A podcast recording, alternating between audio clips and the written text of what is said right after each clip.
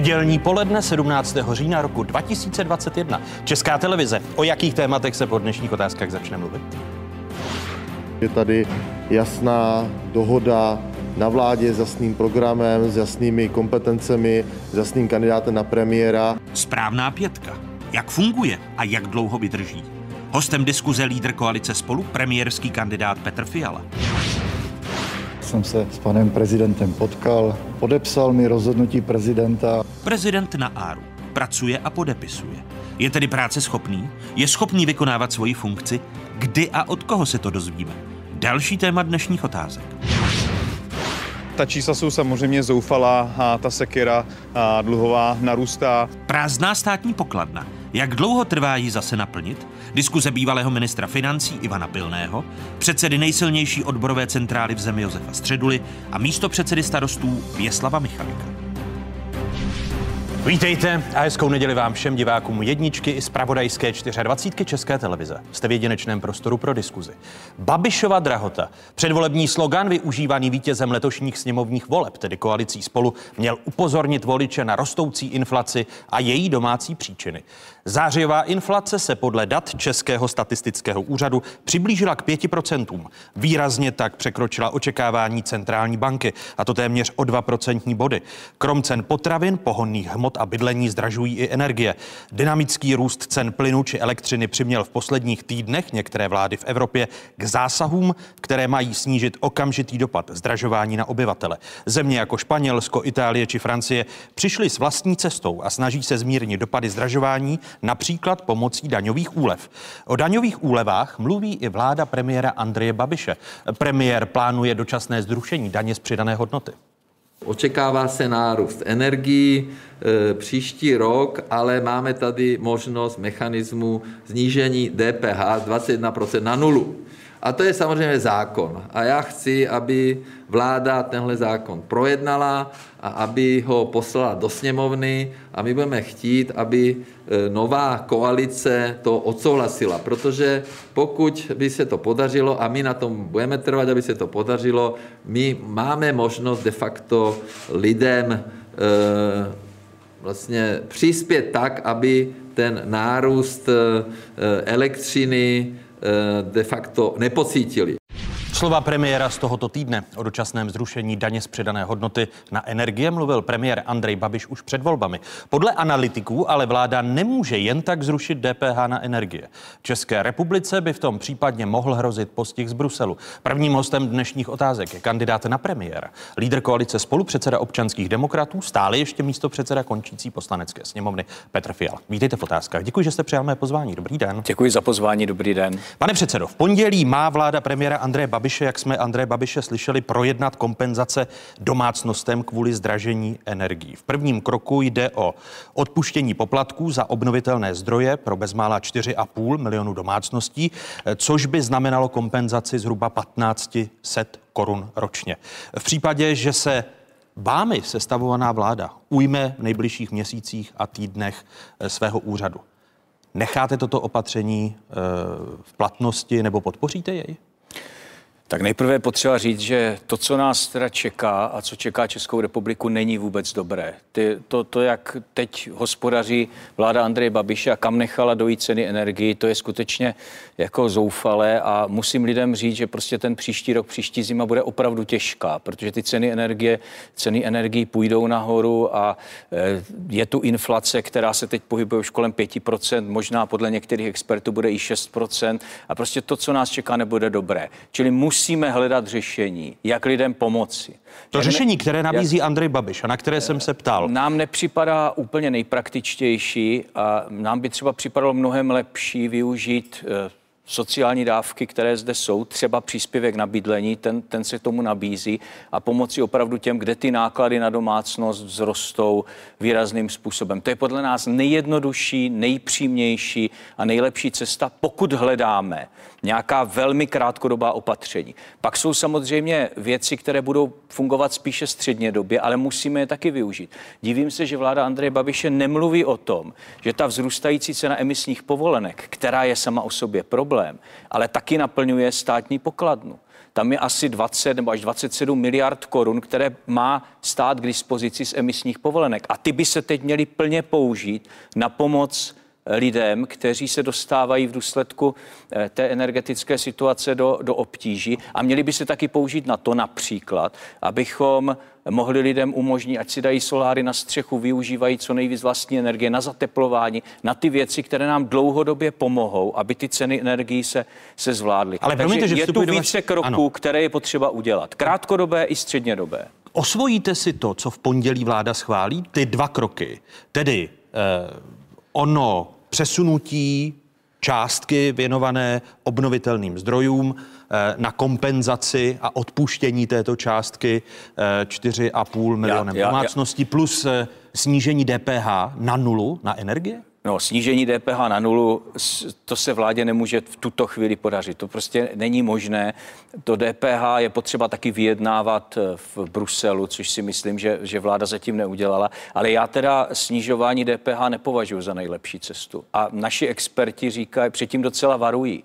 Za prvé uvědomme si, že to působí na všechny. To znamená i na ty, kteří třeba mají zafixovanou cenu energii na tři roky a nepotřebují tuto formu pomoci. A druhá věc, když to DPH teďka snížíte, třeba takhle razantně, tak ho pak jednou budete muset zvýšit a dojde zase k skokovému nárůstu té ceny. Takže podle nás cesta v prostřednictvím DPH není dobrá. Jsou lepší cesty, jednu jsem tady naznačil, to je pomoc opravdu těm, kteří teď se dostanou do problému a to je, to je ta, ta, ten příspěvek na bydlení. A pak musíme hledat další kroky, které v tom, té střednědobé perspektivě ty ceny energii budou držet pod kontrolou. Pondělní balíček si tedy neosvojíte Ne. jako budoucí vláda Ne. a Ne. přijdete s vlastním. Přijdeme s vlastním, naši experti už na tom pracují a chceme udělat prostě řešení jak krátkodobé, tak řekněme v nějakém dlouhodobějším horizontu. Já jsem opravdu až vyděšen z toho, kam vláda nechala tu situaci dojít, protože ty signály, že tu problémy jsou, signály, že jsou tu distributoři, kteří mají problémy, ty se v médiích už objevovaly několik týdnů. My se ještě k distributorům a krachu Bohemia Energy dostaneme. Když se podíváme na rostoucí ceny eh, energií, tak ku příkladu velkoobchodní ceny elektřiny významně rostou od léta. Jaký je vývoj cen elektrické energie na středoevropské energetické burze, už vidíte sami. Eh, cena elektřiny na příští rok eh, 10. září přesáhla hranici 100 eur za megawatt hodinu. 5. října dokonce dosáhla 163 eur za megawatt hodinu. Tento týden se cena za megawatt hodinu pohybovala kolem 120 až 130 eur. Ceny elektřiny tak lámou rekordy z krizových let 2008 a 2009. Tehdejší rekord z 1. července 2008 byl eh, 90 eur za megawatt hodinu. Eh, Brusel eh, nezmiňuje případnou regulaci emisních povolenek, kterou Andrej Babiš i v předvolebních debatách s vámi zmiňoval jako zásadní věc. Když vy říkáte, že vláda má k dispozici v rozpočtu ty peníze z povolenek, to by ale znamenalo vytvořit nějaký energetický fond, do kterého půjdou ty povolenky a eh, inovaci, energetickou inovaci Česka. To něco takového chystáte? Ano, a je potřeba ty, ty peníze použít na eh, to, co může poměrně rychle pomoci. Já jsem tady příklad uvedl, není to jenom zateplování, ale třeba i to, aby lidé měli zdroje přímo na svých domovech, to znamená soláry na, na střechách, aspoň na část roku, po případě, když se k tomu dají budovat nějaká úložiště té energie, tak i na celý rok a to nám výrazně pomůže. Ale samozřejmě to není řešení jako celého toho problému. Musíme budovat jádro, to je naprosto nezbytné pro naši zemi a musíme vyjednávat i v Evropské unii, aby se ta, eh, ta energetická politika změnila a ty ceny takto nerostly. Já Když myslím, mluvíte že... o jádru, Ano. znamená to, že jeden z prvních kroků vaší případné vlády bude vypsání tendru na dostavbu Dukovan, respektive nových bloků a ona obce na nové bloky v Temelíně? No, nejprve je nutné si poradit s těmi Dukovanem. Dukovany jsou důležité, proto a to je možná potřeba vysvětlit, protože ono se mluví o nových blocích, ale to je vlastně náhrada těch stávajících zdrojů, které prostě skončí. A my musíme to jádro v našem energetickém mixu mít, protože my nejsme země, která by kvůli přírodním podmínkám mohla nahradit eh, fosilní paliva zcela těmi obnovitelnými zdroji. A toto musíme mít prostě na paměti. A jenom podívejme se na to. Co Tedy bude to jeden z prvních kroků. Musí to Vyhlášení být, toho tendru. Musí to být... A vy, vy byste tam chtěli mít obci na Temelín, tedy kdo bude obnovovat a stavět Dukovany nové? To je, by měl... to je ještě předčasná otázka, o tom musíme jednat. O tom musíme jednat i v rámci naší nové koalice, ale v tuto chvíli musíme pohnout ku předu, jak nejenom ten tender, ale i tu notifikaci, to vyjednávání Bruselu, aby jsme to vůbec stihli, protože my si opravdu nemůžeme dovolit být bez jádra. A dneska se ukazuje, že ten přechod, a to je vlastně celoevropská debata, ten přechod od té fosilní energie k nějaké tedy energii čisté z obnovitelných zdrojů musí být doprovázen využitím plynu a dneska zcela jednoznačně i jádra pro zemi, jako je naše. Takže musíme se v tom pohnout ku předu. A podívejme se ještě na tu, na tu celosvětovou debatu o, těch, o růstu cen energií nebo evropskou debatu. Tak samozřejmě rostou ceny plynu, ty rostou celosvětově, má to spoustu příčin, ale ten růst energií, který, eh, elektřiny, cen elektřiny, který teď vidíme v Evropě, ten má samozřejmě příčinu i v těch emisních povolenkách. A proto je o tom potřeba jednat. Ale promiňte, že... Brusel v tomto týdnu jasně pominul uh, povolenky a nepovažuje to za problém. No, ale to, že stahl z trhu část těch povolenek, povolenek a že ta cena roste takto dramaticky během roku vlastně eh, dvojnásobně, tak to je potřeba určitě řešit. A vy byste, byl, by... vy byste byl razantnější, když srovnáte se s Andrejem Babišem a jeho vystupováním na evropských radách ve vztahu k povolenkám? Musíme být razantnější, ale to není o razanci, to je o vyjednávání. My musíme dělat aktivně evropskou politiku, ve které si vyjednáme i nějaké spojence, kteří s námi budou prosazovat rozumnější energetickou politiku. Tady nejde o to, jestli jsou ty cíle dobře nastaveny, cíle třeba Green Dealu a, a e, toho, to, toho co, čeho chce Evropa dosáhnout. Ale problém je v té rychlosti a v těch nástrojích, které k tomu vedou. A dneska Evropa musí přemýšlet nad tím, jak zajistit lidem energii, která je prostě dostupná. A momentálně ty problémy jsou obrovské. Podívejte se třeba na Británii, která má velké problémy třeba proto, že jeden z jejich důležitých zdrojů, tedy vítr, je v současné době, ono to zní směšně, ale prostě nefouká, je, je jakoby nedostatek toho větru. A najednou jsou tu problémy. Tak my musíme vidět všechny, a o tom se seriózně píše v zahraničních eh, odborných médiích, takže my musíme vidět všechny ty příčiny a i se z toho poučovat, abychom neudělali ty kroky příliš rychle a neohrozili prostě eh, rozpočty rodin a fungování ekonomiky a další věci. A Bude to krátkodobě vaše největší priorita v rámci vlády nebo jedna z prvních priorit. Když se podíváte na to, co před vámi jako možnou budoucí vládou je? No, musíme lidem opravdu říct, a já to dělám nerad, ale říkám to, ta země teď není v dobrém stavu. Po letech vlády Andreje Babiše máme problémy. Je to inflace, je to samozřejmě, je to samozřejmě růst všech cen, ale ceny energií, to je prostě jeden z prvořadých úkolů. Prostě nemůžeme lidi nechat v nejistotě. Musíme je dobrým způsobem informovat, přijmout opatření, která pomohou těm, kteří se dostali do potíží ekonomických z těch cen energií a pak udělat opatření, aby jsme ty ceny dostali do budoucna pod kontrolu. Vy jste Ale to, že ty krach, ceny půjdou ano. nahoru, to, že ty ceny půjdou nahoru a že to bude těžká zima, to prostě je pravda a musíme se na to všichni připravit. Vy jste zmínil uh, krach jednoho z alternativních dodavatelů energií, toho největšího Bohemia Energy, uh, tato firma se dostala do zásadních potíží. Tato firma zásobuje eh, bezmála milion domácností. V pátek konec dodávek elektřiny eh, a plynu oznámil Kolibřík energie s 28 tisíci klienty. Ve čtvrtek se rozhodla ukončit dodávky plynu firma A plus energie, eh, což je obchodník se 150 odběrnými místy. Podle menšinového akcionáře Česu, odborníka na energetiku Michala Šnobra, se podařilo celý problém zjevně odsunout až za volby. Citujme z tweetu Michala Šnobra. Trh s energiemi měl insider info. Změna cedníků a ukončení akvizic smluv eh, ze strany velkých dodavatelů Čes E.ON eh, před týdnem nebyla náhoda. Skoro jeden milion spotřebitelů Bohemia Energy naskočí už do nových ceníků. Myslím, že i posunutí celé kauzy za volby do poslanecké sněmovny není náhoda. Konec citátu. Je to podle vás, jako budoucího premiéra, náhoda nebo není? Že tady máme sérii krachů alternativních dodavatelů energií tři dny po volbách? To nevím, jestli je to náhoda, ale mě to všechno ukazuje na selhání. Selhání eh, určitě ministerstva průmyslu a selhání e, regulátora, tedy ERU, e, energetického regulačního úřadu. To, je, to přece není možné, aby jsme dospěli do této situace, když tu ta varování byla. A já se ptám... Kdyby se to stalo za vaší budoucí vlády, no. Musel by se poroučet ministr průmyslu a obchodu jinými slovy? Je na místě rezignace Karla Havlíčka? Ale je, akorát teď to nemá žádný smysl, protože prostě doufejme, že, že brzy budeme mít jinou vládu, ale... Ale Karel Havlíček za to nese zodpovědnost. Nese za to... Kdyby vláda ne, byla ano, na počátku období, tak by měl rezignovat. Nepochybně za to nese taky odpovědnost určitě. Teď podívejme se, co se tu stalo. Tady eh, někdo nabízel nebo měl smlouvy s milionem domácností na dodávky elektřiny a plynu eh, s nějakými zafixovanými cenami ale neměl ty dodávky zajištěny. To přece není možné.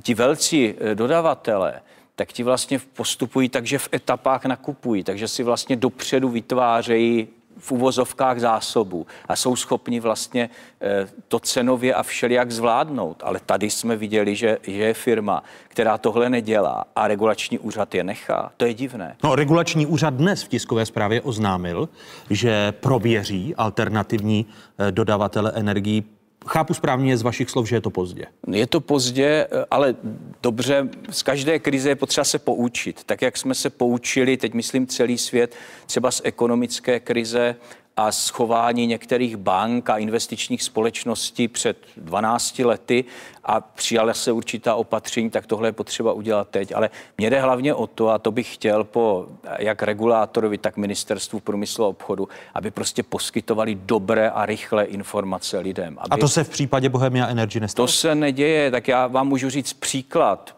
a ten je důležitý. Eh, jestliže prostě senior v pokročilém věku, který ani si tu smlouvu neuzavřel u Bohemia Energy, ale třeba u energie spořitelný, takže měl absolutní důvěru v ten systém. Dostane sms váš dodavatel energie končí, více informací na www.xy a on ani nepoužívá internet, takových lidí je spousta v pokročilém věku, tak je prostě vyděšený. Toto jsou konkrétní příklady. A ti lidé musí dostat dobrou informaci. Musí dostat informaci půl roku se nemusíte bát, budete dostávat ty dodávky, které jste dostávali ale může to znamenat jinou cenu, ale máte čas nějakou dobu na to, aby vás oslovil nový dodavatel, nový distributor nebo se k němu přihlásili. Musí prostě dostat relevantní informace. Ty lidé jsou teď vyděšení, neví si s tím rady, dívají se eh, v médiích na eh, katastrofické zprávy a prostě neví, co s tím. A tady to je přece úloha regulátora, to je úloha ministerstva, aby prostě dělali politiku, která i, i těmto lidem bude srozumitelná. Ono v následujících týdnech a měsících to bude i vaše úloha jako premiéra, protože energetický regulační úřad, když se podíváme do kompetencí, tak spadá pod ministerstvo průmyslu a obchodu, byť je to nezávislý regulátor, protože minister průmyslu a obchodu eh, dává návrhy vládě ke jmenování členů energetického hmm. regulačního úřadu.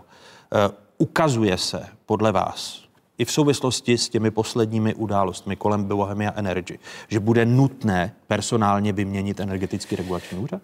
Já tady teď tím nechci hrozit a navíc ještě žádné pověření nikdo z nás nemá. Budeme se o tom bavit i v rámci koalice, ale já tady vidím eh, prostě selhání a to, pojďme si analyzovat a pojmenovat, kdo za to přesně může, ale někdo za to odpovídá, někde mezi ministerstvem průmyslu a tím energetickým regulačním úřadem ten problém je, že tady zkrachuje dodavatel nebo skončí činnost pro milion, pro milion domácností. To přece není nic, nad čím bychom mohli mávnout rukou nebo říct, oni nemohli nic dělat. No, no měli něco dělat a musíme se z toho poučit. Teď musí přijít rychle konkrétní návody pro lidi, jak mají postupovat, jaké to řešení bude a vy jste, vy jste říkal, že, to, kdyby, že, to, uh, že kdyby nekončila vlá, vláda Andreje Babiše, že by bylo na místě vyzvat eh, Karla Havlíčka k rezignaci a že Karel Havlíček by rezignovat měl. Bylo, ale to určitě ta politická odpovědnost tam je, ale to nepomůže těm lidem. Já teď chci eh, a, a vyzývám ministerstvo i ten úřad, ať okamžitě informují lidi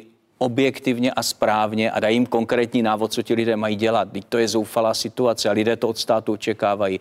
E, energie je něco, co, co prostě běžný člověk předpokládá, že sice platí, ale někdo mu to nějak zajistí. Teď najednou jsou lidé znejistěni. S tím je potřeba něco dělat hned. A samozřejmě úkolem vlády potom je dostat ty ceny energií pod kontrolu a pomoct těm lidem, kteří se dostali do potíží. Kdy myslíte, to... že vláda dostane ceny energií e, pod kontrolu, protože tím mi berete vítr z plachet na to, že vy jste využíval před volbami sloganu Babišova drahota a e, nenabíháte si tím lidově řečeno No, na vidle, ne. protože za často bude Fialova drahota? Eh, Ne, tak já jsem na začátku řekl, že nás čeká těžký rok, ať určitě těžká zima. A do té doby s tím nikdo nic neudělá. A je potřeba dělat ty věci, které jsem tady zmínil, například eh, pracovat na rozumném energetickém mixu, dát lidem podmínky pro to, aby mohli část té energie si třeba vyrábět sami, jednat v tom mezinárodním prostředí. Budeme muset jednat i jako Evropa. To je strašně důležité. Ty debaty, které se dneska vedou v Evropě, jak dál, tak těch se musíme účastnit. Je jedna z těch úvah je třeba, jak eh, strategicky oslabit závislost na ruském plynu, třeba větší spoluprací se Spojenými státy, s dodávkami skapalněného plynu. To znamená budovat terminály. To jsou, to jsou všechno promiňte, věci, které je to jsou potřeba všechno, dělat. Ale to jsou všechno dlouhodobé věci. Ano. Eh, Tím nedostanete co nejdříve Krátkodobé- ceny energií ano. pod kontrolu. Krátkodobé- Promiňte, má otázka zněla. Ano. Kdy si myslíte, že dostanete ceny energií pod kontrolu? Když budeme dělat ty krátkodobé kroky, pomůžeme lidem teď. Když budeme dělat střednědobé kroky, budeme vytvářet podmínky pro to, aby ceny energií se stabilizovaly. A když budeme dělat dlouhodobé kroky, tak ty ceny energie můžeme dostat úplně pod kontrolu, že budou přijatelné. Ale musíme dělat všechny tyto kroky na národní i evropské úrovni, tak jak jsem je popsal. A, A v říkám v tom znova, v tom krátkodobém- v krátkodobém horizontu s cenami energií neudělá nikdo nic. A kdybych já to tady teďka sliboval, tak eh, se dopouštím přesně té politiky, kterou nechci. Ta politika musí být pravdivá otevřená. Čeká nás těžká zima, čeká nás těžký rok, ale čím dřív s tím začneme něco dělat, tím to bude do budoucna lepší. A vláda Andreje Babiše s tím prostě nedělala vůbec nic přes všechna varování, která tady byla.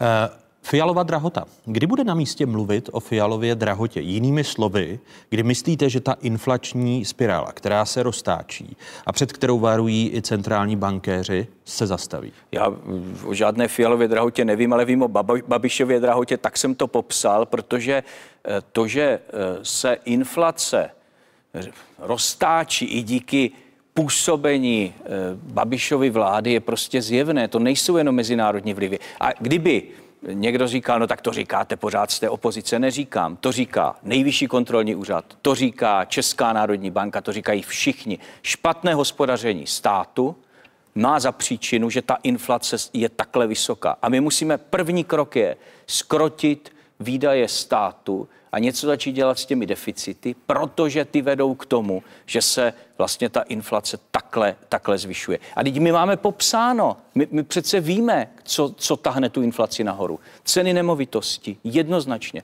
Musíme s tím něco udělat, upravit eh, ten zákon, který byl přijat, stavební zákon, kde prostě se vytváří super úřad, ale tisíce úředníků žádné byty nepostaví. My to musíme, musíme jít na to jinak. A, a musíme dělat kroky. A ten první krok je rozpočet. Prostě dostat to pod kontrolu, abychom nezadlužovali dál tu zemi a neroztáčeli tu spirálu inflace. To Vy jsou kroky, mluvíte- které my ano. vidíme, jako já doufám, že už mluvím za, za všechny eh, členy budoucí koalice, ta koaliční jednání jsou teprve na začátku, ale my v tom vidíme jako obrovský úkol začít rozumně hospodařit. Eh, To je ostatně problém, který jako problém nejdůležitější a nejvýraznější vidí i obyvatele České republiky. Podíváme-li se na nejnovější data Eurobarometru. Co by měla nová vláda řešit? Jaké problémy jsou?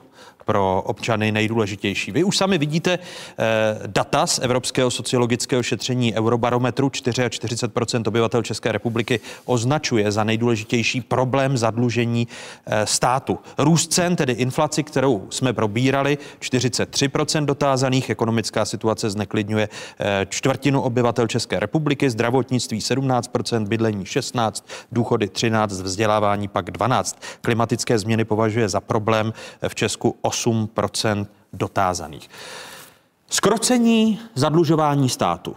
Očekáváte, že bude rozpočtové provizorium, že se na začátku ledna dočkáme rozpočtového pro- provizoria?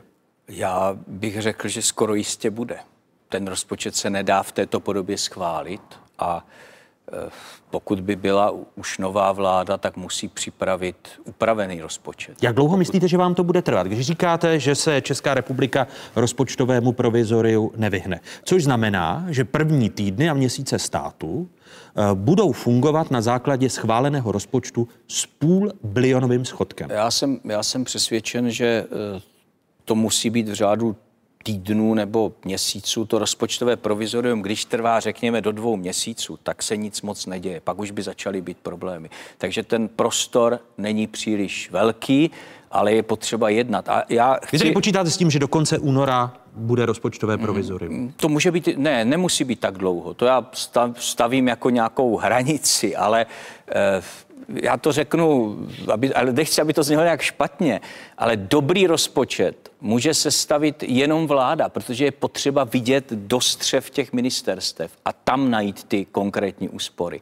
Takže pokud prostě se bude protahovat vytvoření nové vlády nebo její jmenování, tak to bude velmi obtížné. Ale my ani z pozice opozice, nemu, a která má teď většinu, tak je to taková zvláštní situace v nové poslanecké sněmovně, nemůžeme podpořit tento rozpočet, protože bychom vědomně podporovali další inflační, růst inflace nahoru a zdražování. Prostě nemůžeme udělat. Když Ten rozpočet je špatný. Vláda premiéra Andreje Babiše počítá v následujících týdnech hmm. s tím, že dá do poslanecké sněmovny ten návrh rozpočtu, který už tam dala, mm-hmm. že ho dá i do nové, tak je to tak zbytečné. my ho odmítneme. Je, je to zbytečné je, cvičení. Je rozpočet s tímto schodkem, prostě ne, tam je nějakých 376,7 nebo já nevím přesně to číslo, eh, deficitu to není prostě možné. To, to nemůžeme odpovědně odsouhlasit a musí se počítat s rozpočtovým provizoriem, ale samozřejmě v zájmu všech je, aby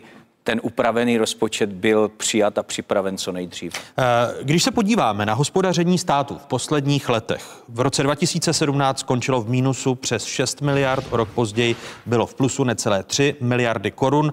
Eh, to byla doba dobrých časů, tedy ekonomického růstu, stabilního ekonomického růstu. Od té doby státní rozpočet vykazuje schodky a to výrazné. V roce 2019 minus 28,5 miliardy, loni v době covidové pandemie minus 367 miliard. Na letošní rok poslanci schválili deficit, jak jsem zmiňoval, ve výši půl bilionu. Ministrně financí Lena Šilerová před necelým měsícem v otázkách prozradila, že se letošní schodek státního rozpočtu bude pohybovat kolem 400 miliard a jak jste zmiňoval, zmiňoval, na příští rok počítá vláda se schodkem 376 miliard a 600 milionů korun. Mm-hmm. Vy tedy říkáte, že eh, budete rozpočet upravovat. Jak dlouho vám, až se ujmete vládních funkcí, jde mi o to, co už máte předpřipraveno.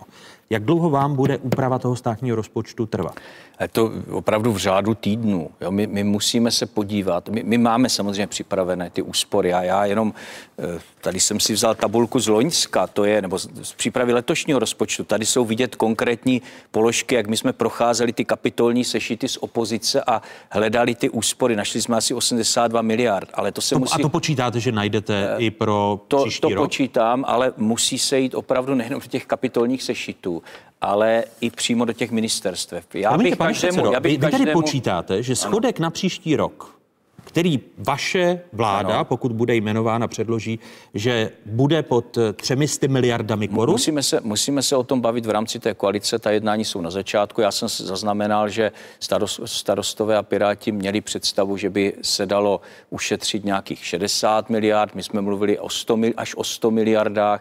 Musíme najít ten, ten průnik a společně hledat, kde ty úspory se dají udělat tak, a to je pro mě důležité, abychom šetřili na státu, na jeho provozu a ne na lidech. To Z toho, jak to počítám, ale znamená, že se dostanete pod schodek 300 eh, miliard, to bychom, že bude na hranici to bychom, to bychom, to bychom určitě měli, ale k tomu je právě potřeba eh, sedět na těch ministerstvech. Já, kdybych eh, měl tu možnost, tak bych dal každému ministrovi za úkol, aby ve svém rezortu našel úspory provozní ve výši 6%. To fakt není moc. A kdybychom tyhle úspory měli, tak jsme schopni ten rozpočet skoro o 100 miliard eh, snížit. Ten deficit Provozní úspory tedy budou 6, 6%. Dal bych ten úkol, uvidíme, jak ho kdo splní, ale předpokládám, že tohle nemusí být tak složité, protože když někomu řeknu, ve vaší domácnosti ušetřete 6% na výdajích, nebo řeknu nějaké firmě, tak to dokáže. Já si myslím, že to musí dokázat i stát. My jsme jako, jste, jak, promiňte, jakýsi tady, návod jste... už dali, my jsme nějaký návod už dali loni, ale musí se to udělat, aby to bylo odpovědné a tak, tak z pozice vlastně eh, těch správců těch jednotlivých rezortů. Vy když jste byl před volbami v otázkách, mm-hmm. tak jste slyšel Jana Hamáčka. Jan Hamáček říká, no tak mi řekněte, kde to vezmete. 6% provozních výdajů. Ku příkladu na ministerstvu vnitra je eh, škrty u hasičů, škrty no, u no, policistů. Tím... Tím se vždycky straší, ale my víme třeba, pardon, jenom od nejvyššího kontrolního úřadu máme informaci, že je zhruba za 9 miliard korun počet neobsazených úřednických míst. To je jedna, jedna informace. Víme, že třeba na neinvestiční nákupy se loni dalo nějakých, já nevím, 120 miliard.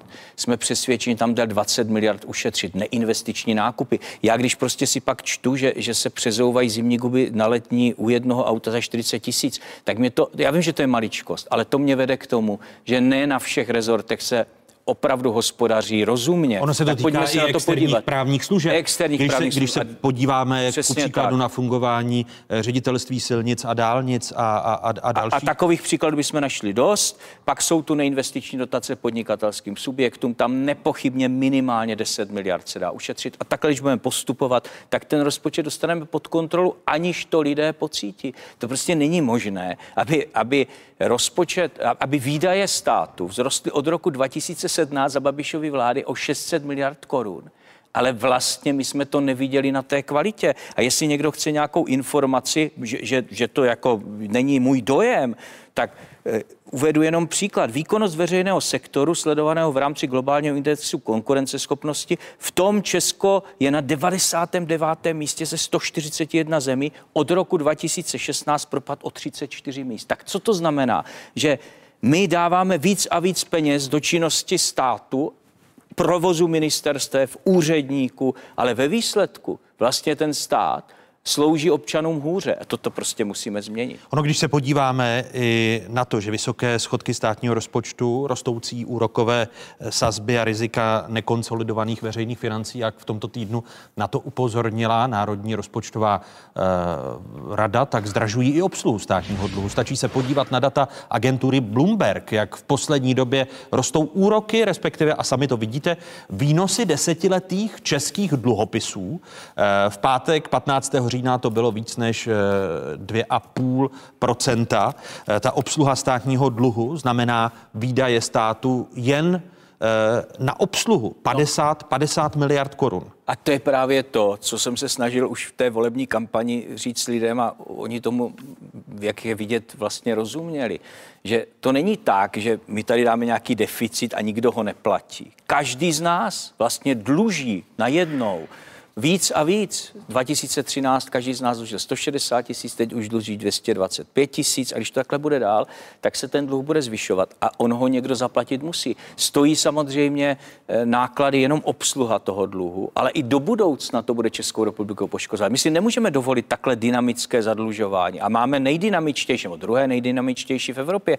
To je taky působení prostě Babišovy vlády a proto, to, a proto je tolik špatných zpráv pro lidi. Ta země není prostě v dobrém stavu. Přijde s nějakou inventurou. To znamená, eh, část vašich eh, poslanců eh, těch opozičních stran říká, že programové prohlášení při tvorbě programového prohlášení, že by mělo být jiné, protože by měl být popsán výchozí stav a pak řešení problémů a závazky té vlády vůči, vůči zemi. Ať už to bude v programovém prohlášení nebo jinde, musíme udělat inventuru protože tady se lidem neříkala pravda, tady se dělá populistická politika a my musíme lidem říct, v jakém stavu skutečně jsme. A já bych ještě chtěl, a o tom budu jednat s našimi koaličními partnery, aby v tom programovém prohlášení byly priority a konkrétní cíle kteří, které si lidi budou moci ověřit, aby viděli, co jsme za tu dobu, pokud tedy budeme vládnout, co jsme za ty čtyři roky slíbili udělat a co jsme opravdu udělali. To bych taky chtěl, aby tam bylo, aby to nebylo jenom takové povídání. Jinými slovy, každý rok cíle. budete předstupovat před poslaneckou sněmovnu s naplňováním toho programového musíme, prohlášení? Musíme, no tak budou věci, které se dají naplnit za rok, budou věci, které se dají udělat během celého toho období, ale musí tam být konkrétní cíle, které si vláda stanoví a e, aby lidé mohli zkontrolovat, jestli jsme je splnili nebo jsme je nesplnili. Já tady pokládám určitou otevřenost a změnu politiky. I to, že třeba budeme říkat, jak to teď dělám. Některé věci nejde, nejde krátkodobě změnit. Prostě bude těžká zima, bude to složité s cenami energií, musí, musí to lidé vědět. To je podle mě taky politika, která, jaká má být. Svojí strukturou tedy bude programové prohlášení vaší vlády jiné, než byla my, programová my, prohlášení vlád my, my o tom teď jednáme, my jsme ve fázi, abych jako to zase všem řekl, jak to je. My jsme teď ve fázi, kdy začali jednat minulý týden naše programové týmy v šesti tematických celcích a srovnáváme naše programy, bavíme se o tom, kde je zhoda, Bavíme se taky o tom, co v jednom programu je, v jiném není a co pokládáme za důležité a bavíme se o tom, kde jsou nezhody. Eh, tahle analýza bude hotová a pak budeme postupovat dál. Musíme postupovat v krocích, abychom to stihli do toho, jak jsme řekli, že chceme mít koaliční smlouvu podepsánu 8. listopadu, to platí, takže musíme postupovat velmi rychle a intenzivně v těch jednáních. Když se tady vymezujete vůči Andreji Babišovi a vymazoval jste se proti němu i v předvolební kampani, tak eh, počítáte s tím, že kvůli tomu, že přijde e, tuhá zima, respektive Česká republika není v dobrém stavu podle vás, že budete muset slevit ze svých programových priorit. Narážím ku příkladu na zvyšování některých daní. Národní rozpočtová rada eh, v tomto týdnu ve svém materiálu eh, jasně říká, že to srovnání tempa plánované fiskální konsolidace v zemích Evropské unie, ten ty české plány nejsou ambiciozní. Česká republika patří k nejhorším. A, a jasně Národní rozpočtová rada říká, bude se muset co si učinit na příjmové straně státního rozpočtu. Já o tom nejsem přesvědčen. A Takže nebudete mít v programovém prohlášení zvýšení my, některých my, my o tom musíme jednat, protože samozřejmě eh, partnerská koalice starostů a pirátů tam nějaké navýšení má aspoň předpokládám, nechci jim to podsouvat, ale my jsme se zavázali, že daně nechceme zvyšovat a zase to řeknu, jak to je, prostě ještě to jde zvládnout pokud začneme se teď chovat normálně a připravíme rozumný rozpočet, začneme krotit tu drahotu a, a inflaci, tak jsme schopni to zvládnout bez zvyšování daní. A my nechceme zvyšovat daně. My to považujeme za špatný krok i z hlediska jako budoucí prosperity České republiky. Nevidím proto důvod. Já jsem Programovém prohlášení jde, tedy nebude, když jde. část starostů říká, že by se mohly zvýšit daně pro firmy z 19 na 21, nebude to. Mluvím za, za ODS a mluvím za koalici spolu my nechceme zvyšovat daně. S tím jdeme do toho jednání a předpokládám, že to taky dopadne, protože pro nás jako zvyšování daní není dobrá cesta. Když jsem si pročítal váš program, vy jste také lidem slíbili eh, zpřehlednění daně z přidané hodnoty, kdy budou pouze dvě sazby, na místo dnešních tří. Dnes máme 10, 15, 21. Eh, potraviny chcete přesunout do té 10%. Tam jsou ale, eh, a to je důležité, v tom programu jsou cíle na čtyři roky. A my se musíme bavit, co je možné krátkodobě, co je možné dlouhodobě, ale taky já chápu a velmi, velmi intenzivně cítím ten mandát od lidí. A ten byl takový, domluvte se. My vám dáváme důvěru v politiku změny. Všichni věděli před volbami, že volí koalici spolu a že to znamená, že budeme jednat s koalicí Pirátů a starostů.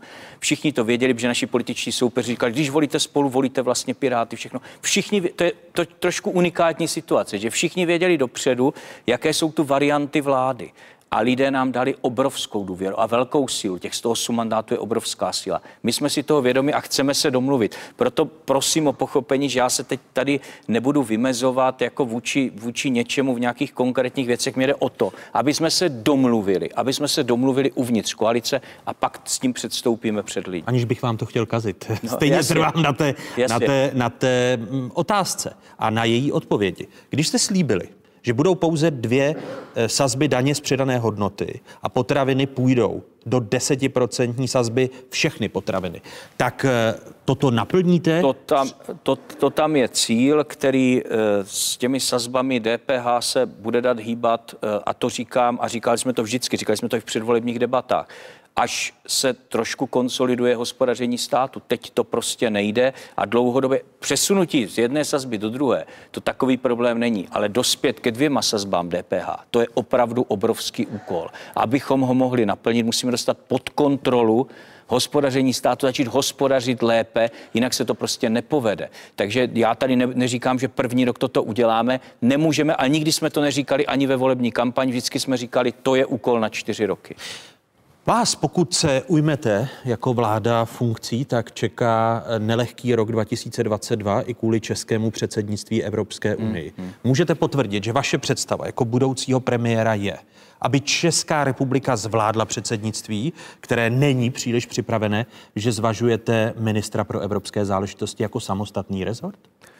Je to předmět jednání uvnitř koalice. My jsme se ještě nebavili o struktuře vlády. My se tím bavíme o my se tím bavíme o programu, což pokládám za správné. Ale pokud se ptáte mě, já si myslím, že evropská politika České republiky vyžaduje určitou úpravu. Nejde jenom o předsednictví, jde třeba i o určitou koordinaci evropských agent napříč rezorty, aby se nám nestávalo, že nejsme připraveni na debatu, která potom v Evropské unii probíhá a nejsme schopni prosazovat svoje zájmy.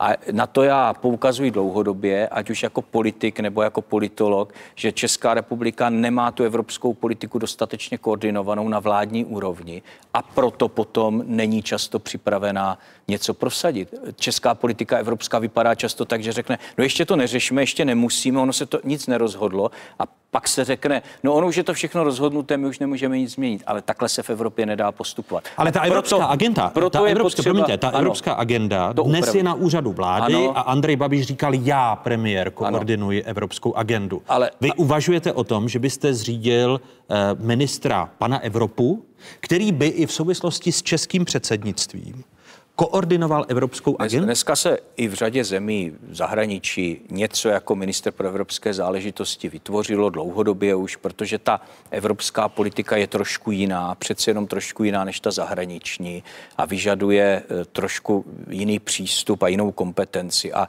já si myslím, že eh, ano, premiér má teď k dispozici státního tajemníka pro evropské záležitosti ale eh, mně připadá, že to není dostatečné, že by to mělo být posíleno a že by to mohl být člen vlády. Ale prosím pěkně, je potřeba počkat na to, jak se domluvíme s našimi koaličními partnery a zda tohle bude varianta, která bude přijatelná pro obě, obě koalice. Ale vaše představa to je, aby byl ministr. Moje představa, moje představa to je, respektive bych řekl, je to jeden z návrhů, se kterým přicházím do těch jednání, protože si myslím, že musíme naši akceschopnost v Evropě zvýšit. A samozřejmě předsednictví je obrovský úkol. Mimochodem, když tady mluvíme o nějakých prioritách české energetické politiky, to je třeba jedno z témat, které bychom mohli do toho předsednictví vnést, protože upoutáte na to v Evropě pozornost a máte možnost do jisté míry aspoň trošku tu agendu nastolovat. To toho musíme vy byste, vy byste chtěl, aby jedním ze sloganů českého předsednictví ne, byl i boj proti drahým energiím? Eh, sloganů ne, ale musíme se bavit o energetické politice. Ta debata v Evropě teda probíhá. Zase neříkejme, že neprobíhá, protože všichni vidí, co se teď děje. Ono to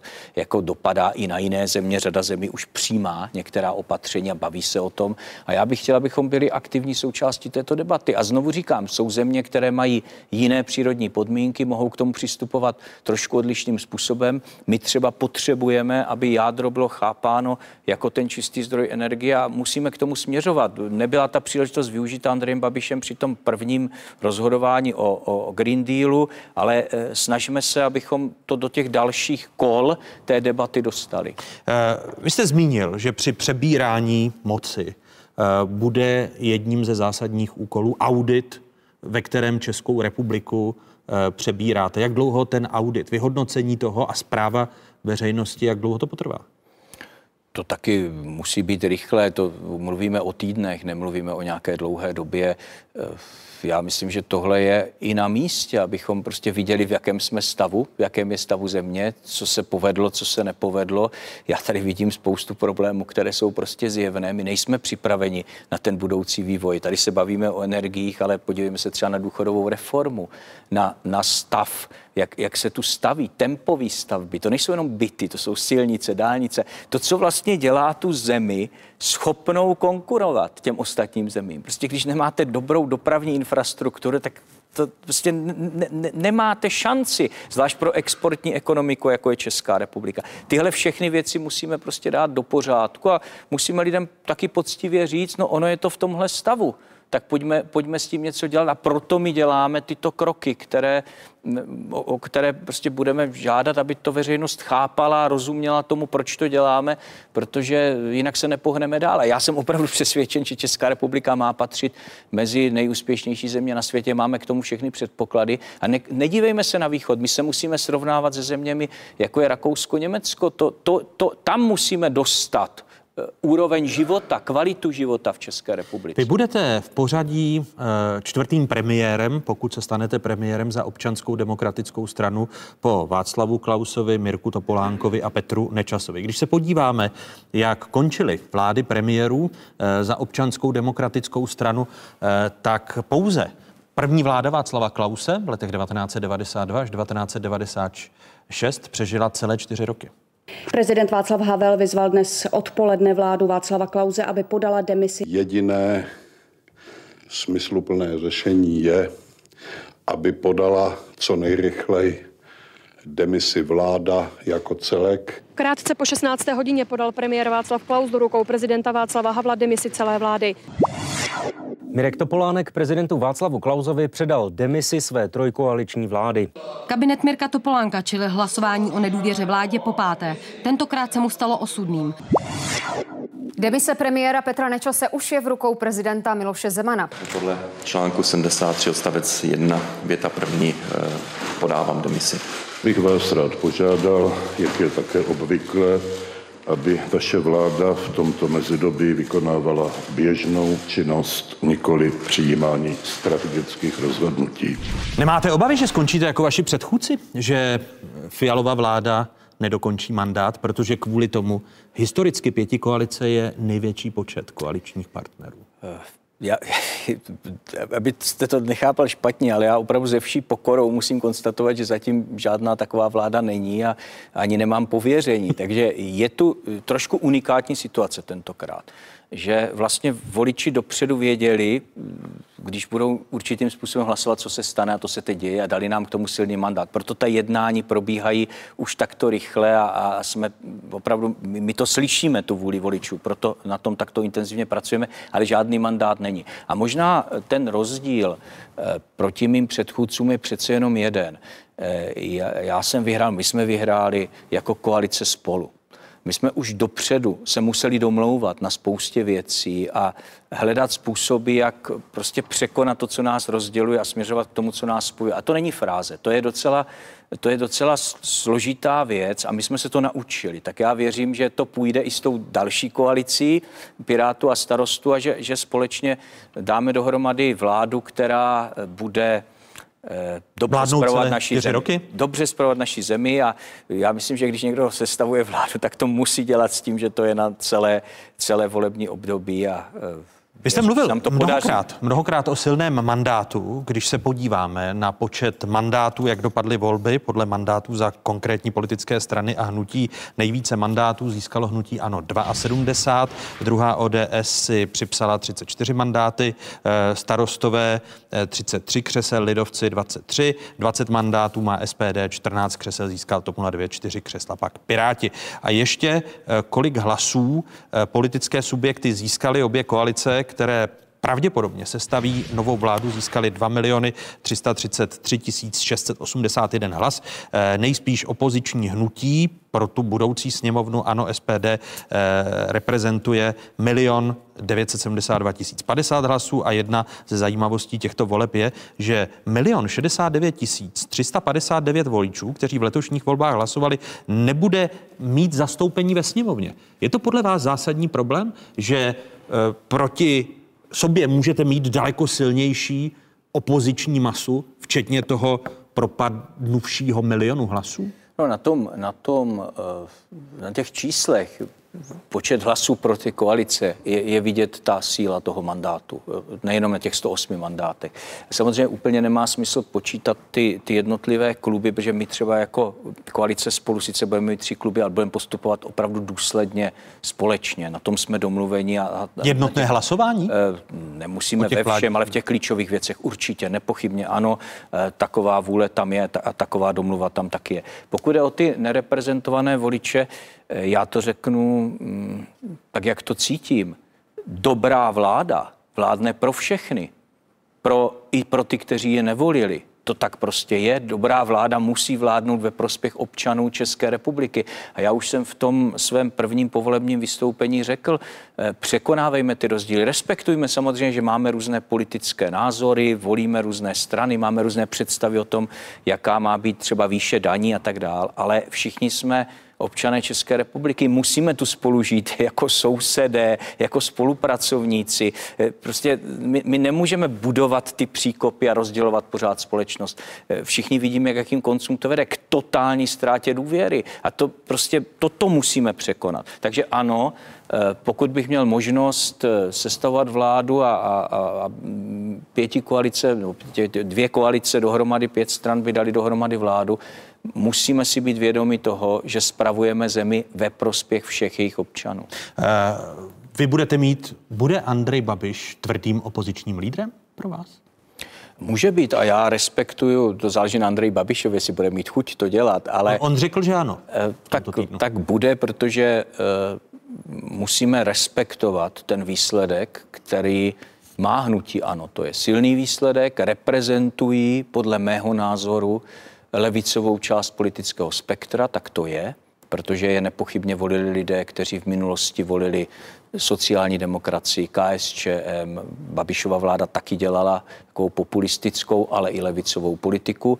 Eh, tenhle mandát mají silný, to já respektuji a určitě to bude, určitě to bude silná opozice. On Andrej Babiš, přestože před volbami eh, řekl, že pokud hnutí ano skončí v opozici, Andrej Babiš odejde z politiky, tak den po volbách se nechá slyšet, že v poslanecké sněmovně zůstane. Eh, o post předsedy poslanecké sněmovny však Andrej Babiš nestojí. Co bych tam já dělal? Sněmovna je peklo pro mě. To byl pokus o vtip, ne? Není.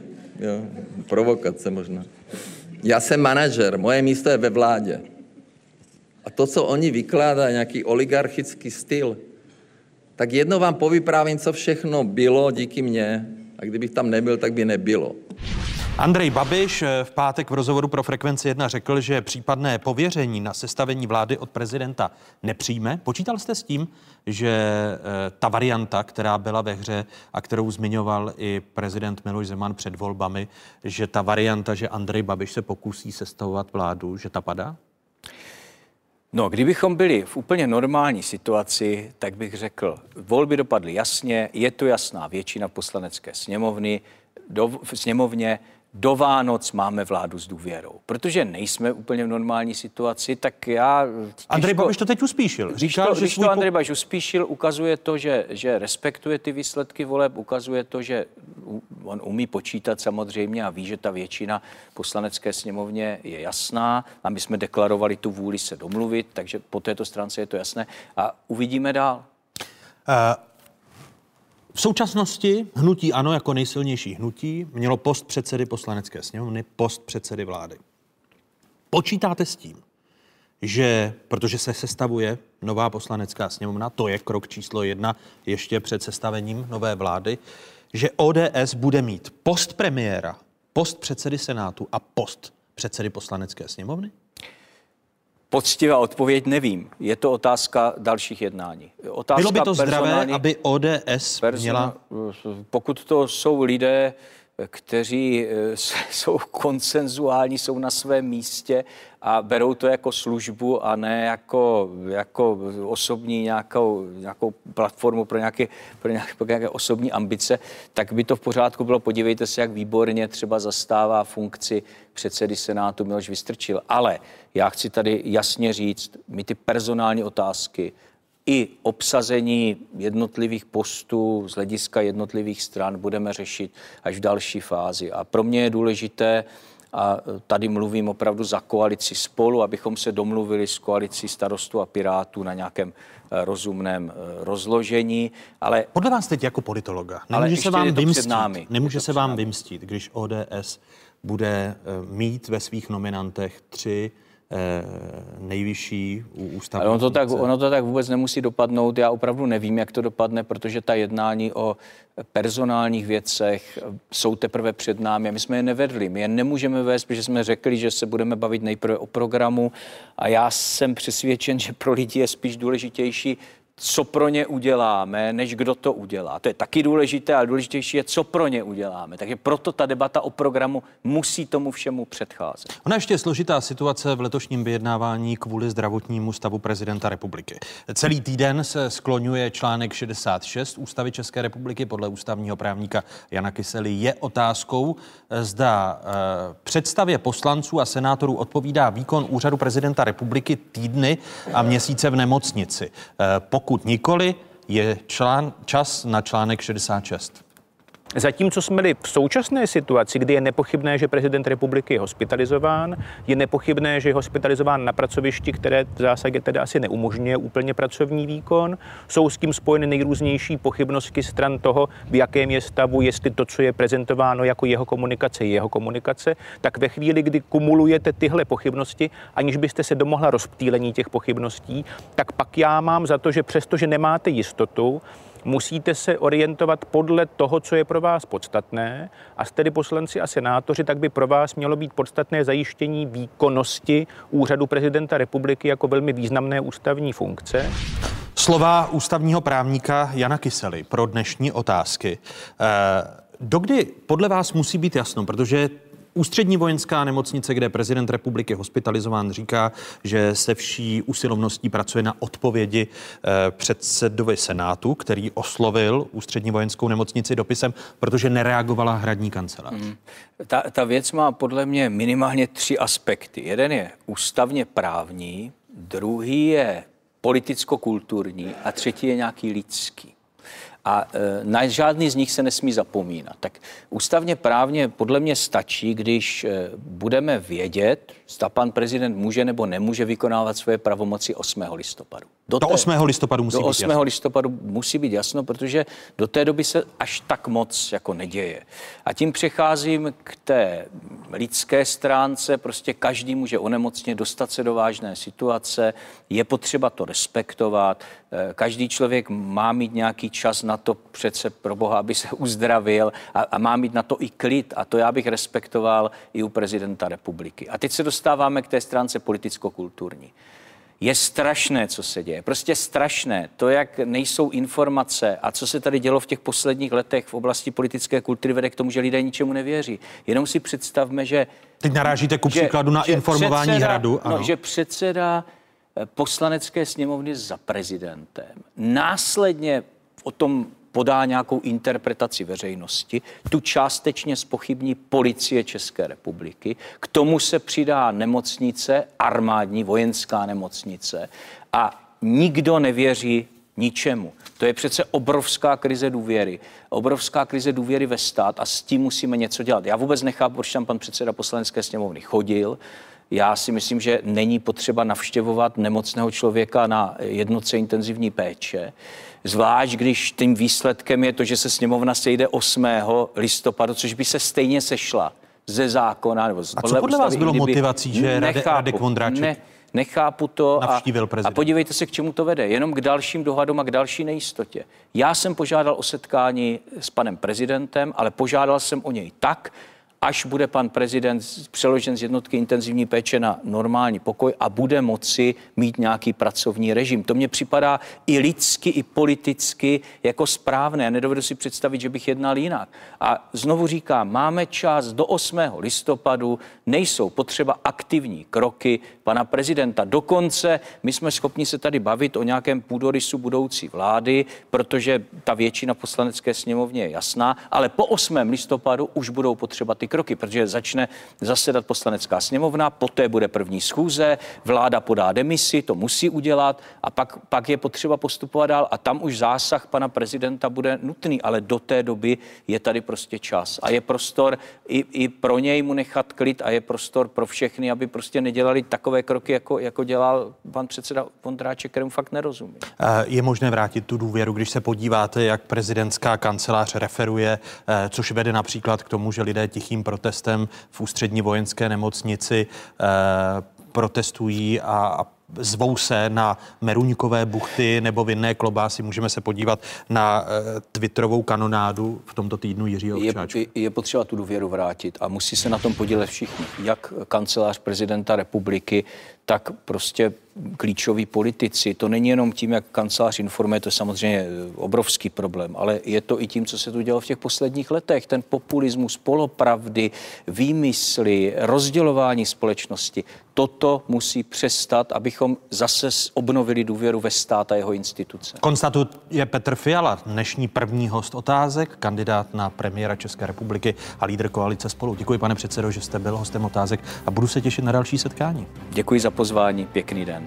Eh, co bude následovat dál? Přepněte si, říkám divákům, jedničky na spravodajskou 24. Vy, kteří zůstáváte na spravodajské 24. zůstaňte, protože vám nabídneme velmi zajímavou debatu s dalšími hosty.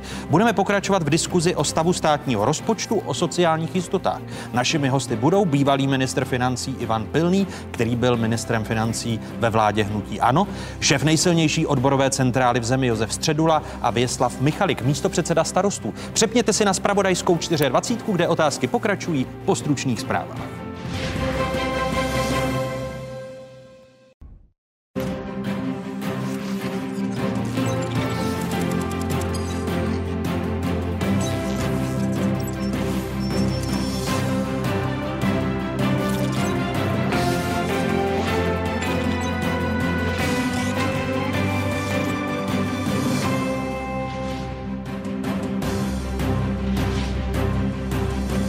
Správné adrese, tady je spravodajská jednička v zemi, tady je spravodajská 24 České televize. O jakých tématech se po dnešních otázkách začne mluvit? Přijde soused ze zdola a říká, víš, že krachli. Energokrach. Je to jen jedna vlaštovka, nebo nás čeká tuhá zima? Pokračování diskuze Ivana Pilného, Josefa Středuly a Věslava Michalika odpuštěním těch poplatků za obnovitelné zdroje. Bude to nakonec pro všechny domácnosti. Pomoc státu občanům. Jak? Proč a komu pomáhat a kde na to vzít. Další téma druhé části otázek. Ještě jednou hezké nedělní odpoledne vám všem, divákům z Pravodajské 24 České televize. Stále jste v jedinečném prostoru pro diskuzi. Dobře už bylo, připravme se na horší časy. Novou vládu čeká růst cen prakticky všeho. Krize autoprůmyslu, nutnost plnit Green Deal, konsolidace veřejných financí. Bude nová vláda moci splnit vše, co slibovala? Slova ekonoma Petra Jánského pro dnešní otázky. Je jasné, že budoucí vláda nemůže mít všechno, co si přeje a musí si vybrat mezi různými možnostmi. Kdybychom nasčítali všechno, co ty dvě vítězné koalice slibovali ve svých programech, tak pak by veřejné deficity neklesaly, jak slibují, ale naopak by významně rostly. Takže budou, je to politické rozhodnutí. Vláda si musí ujasnit, jestli více stojí o to, aby rychleji snižovala deficity nebo aby jí pomaleji eh, rostly platy ve státním sektoru, nebo je, jestli eh, chce více provádět veřejných investicí. Nejen o konsolidaci veřejných financí bude řeč s dalšími hosty, které jsem avizoval na konci první hodiny. Vítám bývalého ministra financí, dnes zastupitele hlavního města Prahy, člena Konorermu 20, Ivana Pilného. Hezké nedělní odpoledne. Hezké odpoledne vám i divákům. Mé pozvání přijal i předseda nejsilnější odborové centrály v zemi, předseda Českomoravské konfederace odborových svazů Josef Středu. A vítejte po čase otázka. Hezké nedělní poledne. Dobré odpoledne, děkuji za pozvání. A vítám i místo předsedu Stanu, eh, možného kandidáta na jeden z ekonomických postů v budoucí vládě Věslava Michalika. Vítejte, hezký dobrý den. Hezké odpoledne. Začnu nejdříve u Josefa Středuly, protože vás zítra čeká mimořádné jednání tripartity k pomoci automobilkám, což jsem zmiňoval v úvodu, eh, možné eh, omezení výroby i na další měsíce a, a týdny. Eh, co od toho jednání tripartity očekáváte? Já očekávám, že si všichni položíme na stůl situaci pravdivě tak, jak je, protože problém celé situace v automobilovém průmyslu se přenáší na lidi, na ekonomiku, na ty jednotlivé firmy, ale nejvíce na české subdodavatele, protože český subdodavatel nemá nad sebou bohatou mateřskou společnost.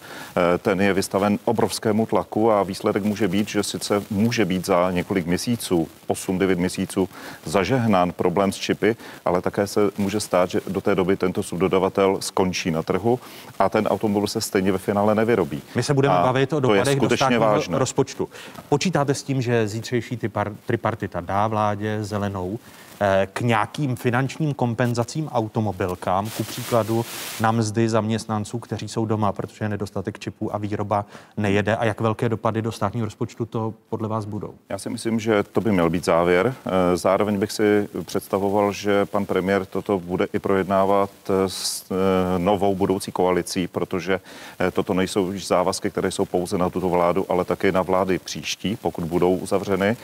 Ten náklad se dá odhadovat řádek jednotek miliard miliard bude samozřejmě záležet na objemu, obsahu, kdo všechno bude moci obdržet a hlavně, jestli máme nástroje na tu pomoc, protože do konce roku eh, a pravděpodobně i do eh, půli roku příštího je možné, že se bude moci použít systém, jako je nyní antivirus. Eh, ten ale nemůže být měněn, musí být ponechán v těch podobách, v jakých je, což ale může znamenat další problém a další výdaje. A Kurzarbeit, ten už ministerstvo práce eh, předložil Evropské komisi k notifikaci, ale ta ještě ani nezačala, ta notifikace. Ani pre-notifikace. Pre, a to je velký problém. A Takže se půjde pátek... tou cestou antiviru a, a podpory nákladů na zaměstnance. Rozhodně, je to, myslím, nej, nejlepší cesta. Navíc na to je ten systém už eh, zvyklý, protože antivirus se dával, úřady práce ví, co mají dělat, firmy ví, jak žádat, takže v tomto případě ten mechanismus existuje. Problém jenom je, zdali se shodneme na tom, eh, jak to bude, pro koho to bude, v jaké šíři, jaké musí být splněny podmínky a podobně. A toto je skutečně vážné. Takže eh, čipy sami o sobě jsou i problém geopolitický, protože zřejmé, že například korejské automobilky jsou kryty čipy, ale eh, jiné automobilky nejsou. Eh, navíc čipy se dávají, protože jsou z eh, výšší marží třeba do mobilních telefonů, do tabletů a podobně, ale ne automobilkám, kde je ta celosvětová spotřeba přibližně 9 až 10% Takže je to opravdu vážná věc. Čipy a celý ten souboj o ně není jenom problémem čipů jako takových, ale je to skutečně geopolitický problém, který se využívá pro vyrovnání či získání nějaké výhody i v tom celosvětovém prostředí. Ivane Pilný, pokud byste byl ministrem financí, vy byste eh, kývil na takovou krátkodobou pomoc ze státního rozpočtu, eh, která se týká automobilek teď aktuálně? Tak já jsem především eh, dost nešťasten z toho, že to projednávání takzvaného Kurzarbeitu v tom v našem parlamentu a jinde trvalo tak strašlivou dobu, protože kdyby bylo přijato jako nástroj, který prostě, kde nebudeme většině skloňovat slovo COVID, anti-covid a všechny tyhle ty věci, tak bychom měli v ruce nástroj, kterým by se to dalo efektivně e, řešit. Samozřejmě i se, s náklady, které jsou spojeny se státním rozpočtem a na druhou stranu bychom měli přesně definované podmínky, za jakých se to má stát a jak se to má stát a nemělo by to nic společného prostě s pandemií, kterou prostě snad pro boha živýho nebudeme prodlužovat další tři roky. To je prostě špatně. Je tedy nešťastné, že to půjde přes podobný program nebo přes antivirus, jako to mluvil Josef eh, To je eh, samozřejmě špatně, protože jednak eh, stále si budeme připomínat to, co už snad do jisté míry je, je za námi, aspoň v těch nejhorších následcích ale zároveň také prostě ty podmínky toho Kurzarbeitu byly definovány daleko přesněji a je to hlavně o tom, že se neudržuje umělá zaměstnanost. Ty lidé přece musí chodit do práce a mají prostě další povinnosti, které jsou spojeny prostě s tím výkonem. Tohle to prostě u těch programů chybí. To je prostě zase o spotřeba nějakých peněz, které možná aspoň částečně dojdou k tomu, že se nějak efektivně využití, ale je to samozřejmě špatně. Pro Vyslava Michalika otázka záhy, pane předsedo, dostanete slovo. Konzultují s vámi ekonomičtí ministři jako s možnou budoucí vládou, protože vidíme eh, komunikaci Adama Vojtěcha Eh, s panem profesorem Vlastimilem Válkem eh, jako dvou možných ministrů financí, respektive Vlastimila Válke jako možného ministra financí pomoct těm automobilkám? Eh, v ekonomické oblasti žádné konzultace mezi stávající vládou, stávajícími ministry a koalici, která se utváří pro příští vládnutí, není. Takže, bohužel nebo bohudík? Já si myslím bohužel. Já myslím, že je správné, když v jakékoliv zemi bez ohledu na tu, které vlády se střídají, existuje komunikace a předávání eh, informací. Já vím, že jsme ještě daleko od toho, kdy eh, vláda získá důvěru a jestli ji získá. Nicméně je zřejmé, že eh, pokud ji získá, tak to bude v nějakém personálním složení a my bychom to jistě uvítali. Kdyby... Vy jste kandidátem na jeden z ekonomických ministrů, ať už na ministra financí nebo ministra průmyslu a obchodu. Jak byste zítra na té tripartitě reagoval, když tady Josef Středula řekl, co budou odbory zítra na mimořádné tripartitě? tripartitě k automobilkám považovat za minimum možného? Tak já myslím, že ta situace je mimořádná vzhledem k tomu, jakou automobilový průmysl hraje roli eh, v české ekonomice, vzhledem k tomu, jaký má podíl na HDP, jaký má eh, podíl na, eh, na exportu. To, co bychom měli ale velice intenzivně diskutovat. Nejen ten, ten okamžitý dopad, to, co se děje vlastně dnes a že máme nějakou situaci s čipy, která je eh, přechodná, ale my jsme tomu automobilovému průmyslu extrémně vystaveni eh, jako země a my bychom měli diskutovat o tom eh, z pohledu národohospodářské politiky, strukturální politiky, co vlastně, eh, co to, co to znamená, protože eh, automobilový průmysl se hodně mění, hodně se mění v souvislosti s elektromobilitou, s, v souvislosti s rozhodnutími, které činí Volkswagen, jakožto mateřská firma, firma Škody Auto, a která hraje tu dominantní roli. A to může pro český automobilový průmysl a pro celou ekonomiku mít daleko sáhlé důsledky, které jsou mnohem závažnější než to, jestli budeme vyplácet z Kurzarbeitu nebo z antiviru 6 eh, měsíců nebo 9 měsíců nějakou pomoc. A teď krátkodobě byste podpořil tu pomoc? Eh, krátkodobě já si myslím, že eh,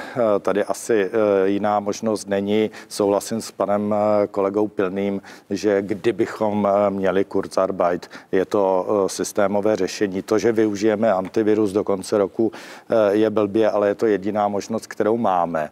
Je to jediná možnost, kterou máme. Otázka je, když nebudeme mít notifikaci do 31. prosince a 31. prosince končí antivirus, co se bude dít eh, od ledna příštího roku. Pane předsedo Středu. Tady mm, já jsem měl mimořádnou schůzku v pátek s ministrní práce a toto jsme probírali a musím říct, že tady ministerstvo práce skutečně udělalo eh, vše, co bylo potřeba. Bohužel ty procesy jsou pomalejší. A Momentálně je prodloužení, je předpoklad, že se 22. října rozhodne o prodloužení těch modelů, jako je antivirus, do června příštího roku, což by byla velká pomoc, ale to neznamená, že bychom měli zlenivě dvě věci eh, jednání s Evropskou komisí o Kurzarbeitu. Vy má, promiňte, vy máte příslip, že program antivirus, protože Kurzarbeit nebude spuštěn ani na začátku roku, že, že budou prodlouženy programy antivirus eh, do poloviny příštího roku? Ano, zatím to tak vypadá, že by tak k tomu mohlo dojít. Mělo by to být teď v druhé třetině měsíce října. Komise s, tím, s tou variací pracuje, ale my si nesmíme myslet, že ten náš antivirus můžeme změnit že bychom, když ho bychom změnili, tak to je nová notifikace a máme problém. Takže v tomto případě uh, věřím tomu, že to dojde úspěšně dál. Jedna vy, vy považujete za správné, jenom že vstoupím do vaší řeči, protože tady Ivan Pilný kroutil hlavou a téměř se zděsil, když jste zmínil červen příštího roku, kdyby měl antivirus eh, fakticky fungovat? Ty problémy jsou ale v celé Evropě. Já myslím si, že tady se komise skutečně eh, zjišťuje, že ta situace je vážná a musí to nějakým způsobem řešit. A teď jedna poznámka. Já jsem v pátek volal do Německa, do Bovaruska, kde je velká koncentrace automobilového průmyslu a kolegové z německé odborové centrály mi řekli, že tam už je aktivován antiviru, pardon, Kurzarbeit. Oni už s ním pracují. Takže i ti naši, a teď hovořím o našich subdodavatelích, nikoli o těch mateřských společnostech, ale o českých subjektech, ty nemají žádný nástroj na to, aby mohli čelit tomu obrovskému tlaku, který tady teď momentálně je. A to, že jste hovořil o tom, že by bylo dobře začít diskutovat o budoucnosti české ekonomiky, já to zcela vítám. Problém je, že za těch 30 let byla jenom jednou přijata strategie hospodářské politiky a to v roce 2004. Od té doby žádná taková nebyla, nikdo se tomu nevěnuje a Česká republika neví, kam směřuje. Neví to ani občan, neví to ani důchodce, neví to ani podnikatel. A to je zásadní záležitost pro směřování. My si, promiňte, pane předsedo, k tomu se ještě do, dostaneme i v souvislosti s fiskální politikou. Vy jste chtěli reagovat, pane. Tak první věc, na kterou jsem chtěl reagovat, je, že já bych byl rád, kdyby se o té závislosti na tom automobilovém průmyslu přestalo diskutovat a konečně se něco udělalo. Jo. Rozhodně žádné kroky k tomu nenasvědčují. Nedávno jsme schválili díl s BMW na testovací dráhu. Teď je ve hře prostě otázka gigafaktory. Eh, Volkswagenu, eh, kdy prostě to bohužel není nějaký biznes přidanou hodnotou, ale opět je to prostě nárůst pracovních sil eh, v té, nízké kvalifikace. Když pomenu další aspekty, že konec diskuzí, je potřeba konečně něco udělat v diverzifikaci ekonomiky.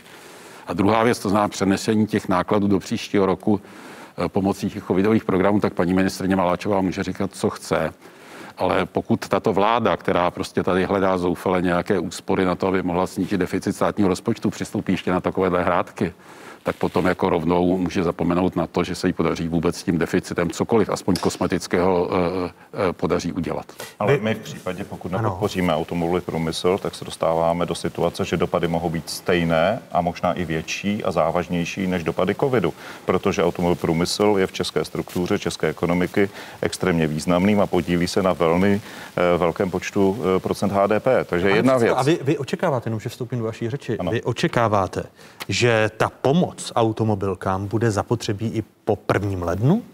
Ano, podle těch eh, diskuzí, které jsem vedl předtím, před tím jednáním tripartity, které bude v pondělí, eh, tak se obávají, že je otázkou, zda květen či červen eh, příštího roku už bude vyřešeno. Počkejte, to chcete říci, že ta situace, ano. která je v automobilkách dnes, potrvá do června? Že je možné, že bude trvat ještě dlouho, že se částečně může změnit, zlepšit, ale my nemůžeme počítat a spolehat na to, že ta pomoc bude jenom na pár týdnů. Ta pomoc může být na několik měsíců, dokud bude s nějak nějaké podobě vyřešena. Proto je ta diskuze pondělní tak vážná. Proto jsem řekl, že je důležité i diskutovat eh, s těmi, kteří budou vládnout, protože to je zásah, který se týká tak stejně současného rozpočtu, tak připravovaného, tak reálných výdajů příštího roku. A to je opravdu vážná situace. Vy byste kdo ji podceňuje, kdo ji podceňuje, eh, dělá velkou chybu. Je vy, lépe se připravit na horší vy, vy a potom na vládě, realizovat něco lepšího. Ano, vy byste na vládě hlasoval pro prodloužení antiviru do června příštího roku? Mně se rozhodně nelíbí líbí to, že bychom měli antivirus eh, eh, prodlužovat, eh, protože byl zřízen za nějakým jiným účelem a teď je to berlička. Myslím si, že to, co je potřeba udělat, je všechny kroky pro to, abychom mohli využít Kurzarbeit a abychom ho notifikovali.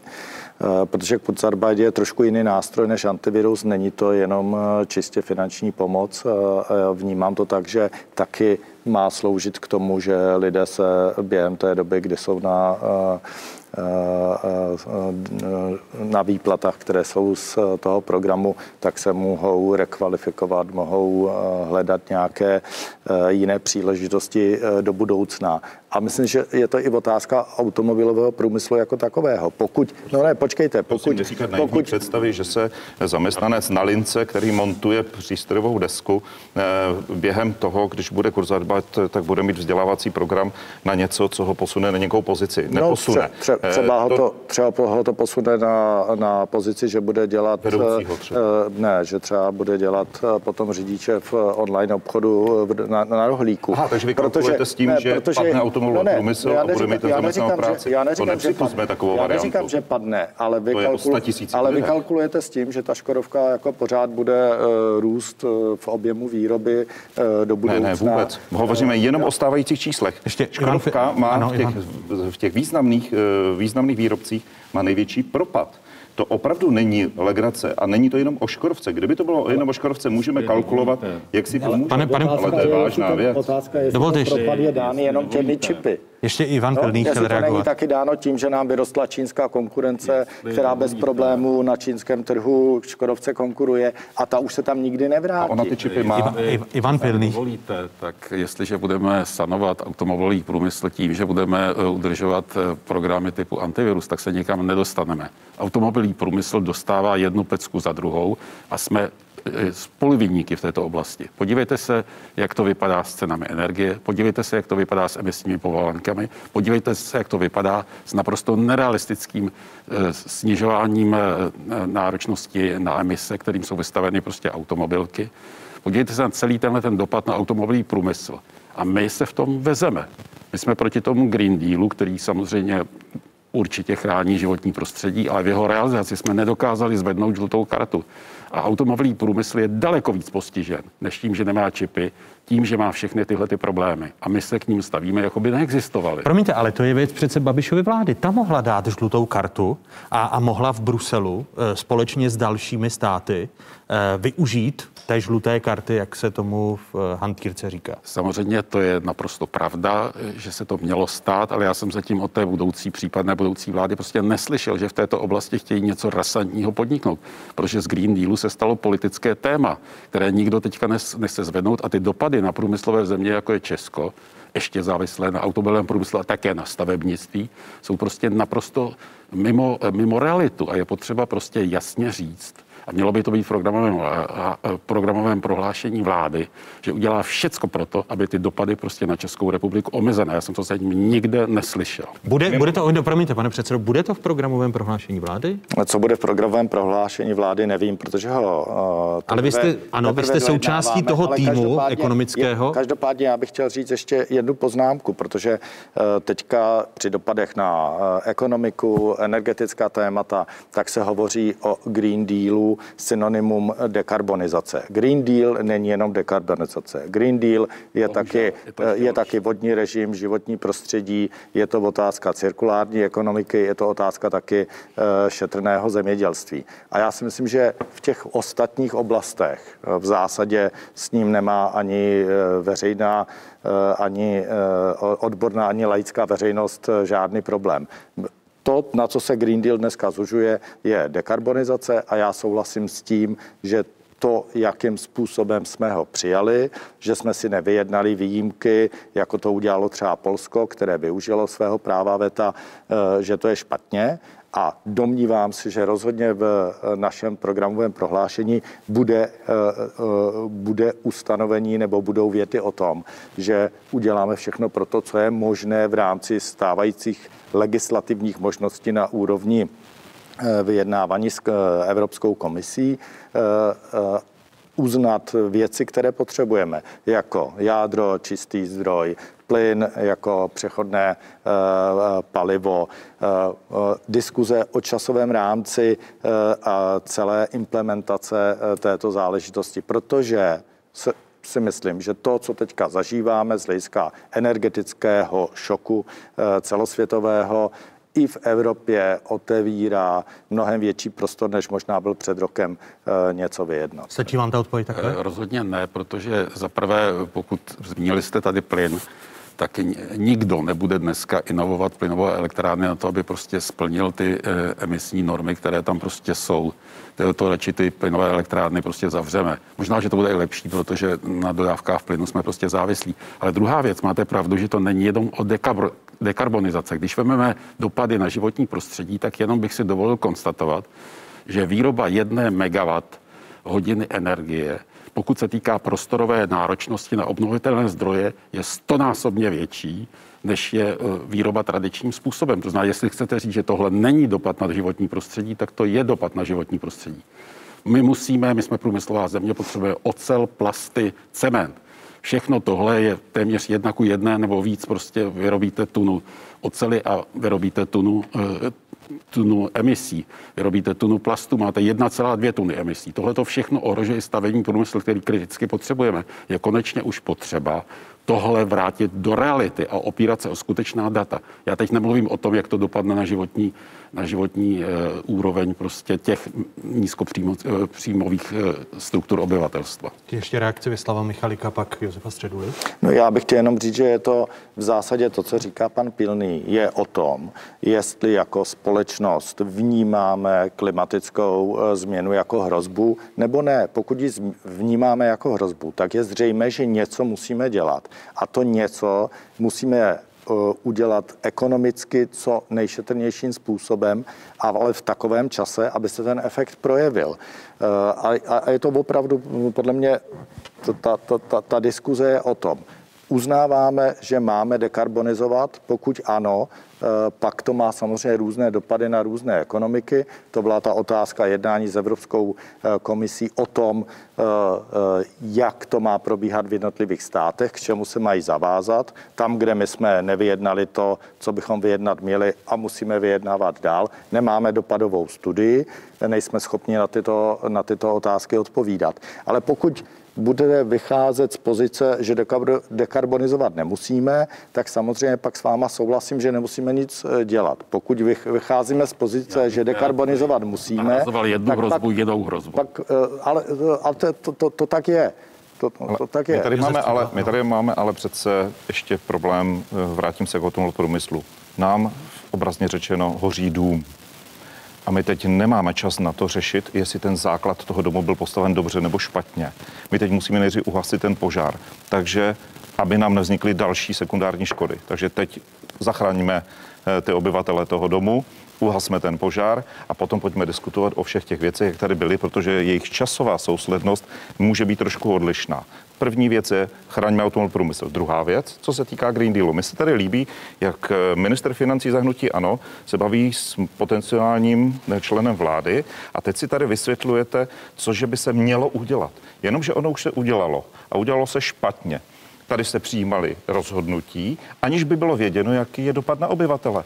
Vůbec to nikoho vlastně nezajímalo. Český premiér jel do Bruselu, přijel s Green Dealem, tady se všichni z toho skoro děsili, protože to ani nepřečetli, neznali analýzy, ani na průmysl, ani na lidi. Teď jsme v situaci další, v červenci úplně obdobná situace, přestože jsme jako odbory varovali. Výsledkem toho je, že tady máme Fit for 55, Dopady nezná zase nikdo. Eh, teď se tvoří stanoviska vlády k tomu, proto bych byl rád, aby i ta budoucí vláda se už s tím začala rychle seznamovat, protože já si myslím, že nová vláda by měla vzniknout co nejrychleji. Učila se 8 let, bych si tak typnul, takže 100 eh, dní hájení je extrémně nebezpečný časový úsek, protože mezi tím eh, bude diskutovat mimo jiné o státním rozpočtu. A lidé očekávají, že budou chránit, nová vláda bude chránit před dopady té drahoty, bude řešit tady ty problémy, které vznikají v ekonomice a když Petr Fiala, když končil dnes, tak říkal, že budou dobrá vláda. Já nevím, jestli dobrá, to je subjektivní. Já bych si přál, aby byly moudrá vláda. A jestli bude moudrá, tak bude zastupovat tak stejně eh, ty, kteří je volili, tak ty, kteří je nevolili. A oni to poznají, když bude moudrá. Když bude jen dobrá, takových už jsem slyšel, to už bylo tolikrát a skončili možná podobně, jako to bylo v té kratičké reportáži. Pojďme, pojďme tedy k těm jednotlivým problémům. Začneme konsolidací veřejných financí a pak se dostaneme k hospodářské politice a jednotlivým sektorům eh, hospodářské politiky nové vlády. Eh, Petr Fiala už řekl v předchozí části otázek, že jeho vláda předloží eh, státní rozpočet, jeho návrh na příští rok s deficitem ke 300 miliardám korun, tedy sníží deficit o přibližně 70 miliard korun. Když se podíváme dodat, jak velkou část příjmu eh, a výdajů státního rozpočtu spolknou mandatorní, tedy zákonné výdaje, Tady jsou data. V roce 2014 činili mandatorní, tedy ze zákona povinné výdaje státního rozpočtu 90 příjmů. 90% příjmů státního rozpočtu bez započítání peněz Evropské unie.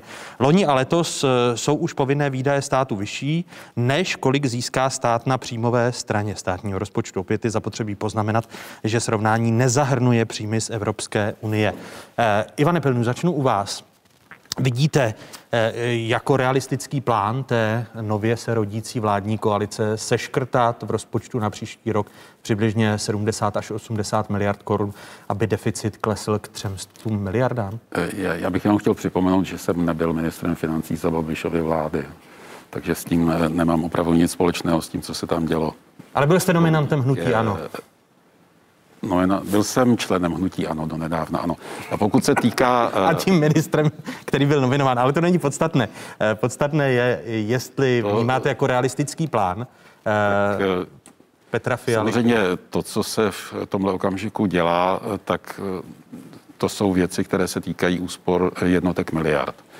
Krátkodobě podle mého názoru větší úspory nelze dosáhnout a navíc, jako už jsme slyšeli tady o jedné hrozbě, to je ten automobilový, automobilový průmysl. Můžeme prostě mluvit o dalších hrozbách, které prostě dopadnou na ten státní rozpočet na té, na té výdajové straně. Takže možnost nějakým způsobem dramaticky zvrátit ten vývoj státního rozpočtu v oblasti toho snížení deficitu prostě není krátkodobě možná. Některé věci navíc ještě vyžadují prostě změnu legislativy. A, a těch 70-80 miliard. Petr Fiala zmínil, že bude chtít po svých ministrech, aby ušetřili 6% provozních výdajů v jednotlivých kapitolách. Ty provozní výdaje, jako to musím říct na obranu paní ministrině Šilerové, se prostě šetřily a tam si myslím, že se ušetřilo skoro co, všechno, co se dalo, možná tam nějaká rezerva je, ale ten plán, který prostě představuje ta potenciálně příští vláda, mě připomíná to, jak přistupovali eh, ke mně ministři z eh, požadavky na státní rozpočet. Hromada papíru, které museli výrazně redukovat a to se pravděpodobně stane. Prostě krátkodobě by byla možná jediná věc a to je prostě sáhnout drasticky do daní, to znamená například říci, že ta lhuta dvouletá na to zrušení té superhrubé mzdy prostě uplynula, tudíž eh, prostě eh, ta, se to vrátí tam, kde to bylo.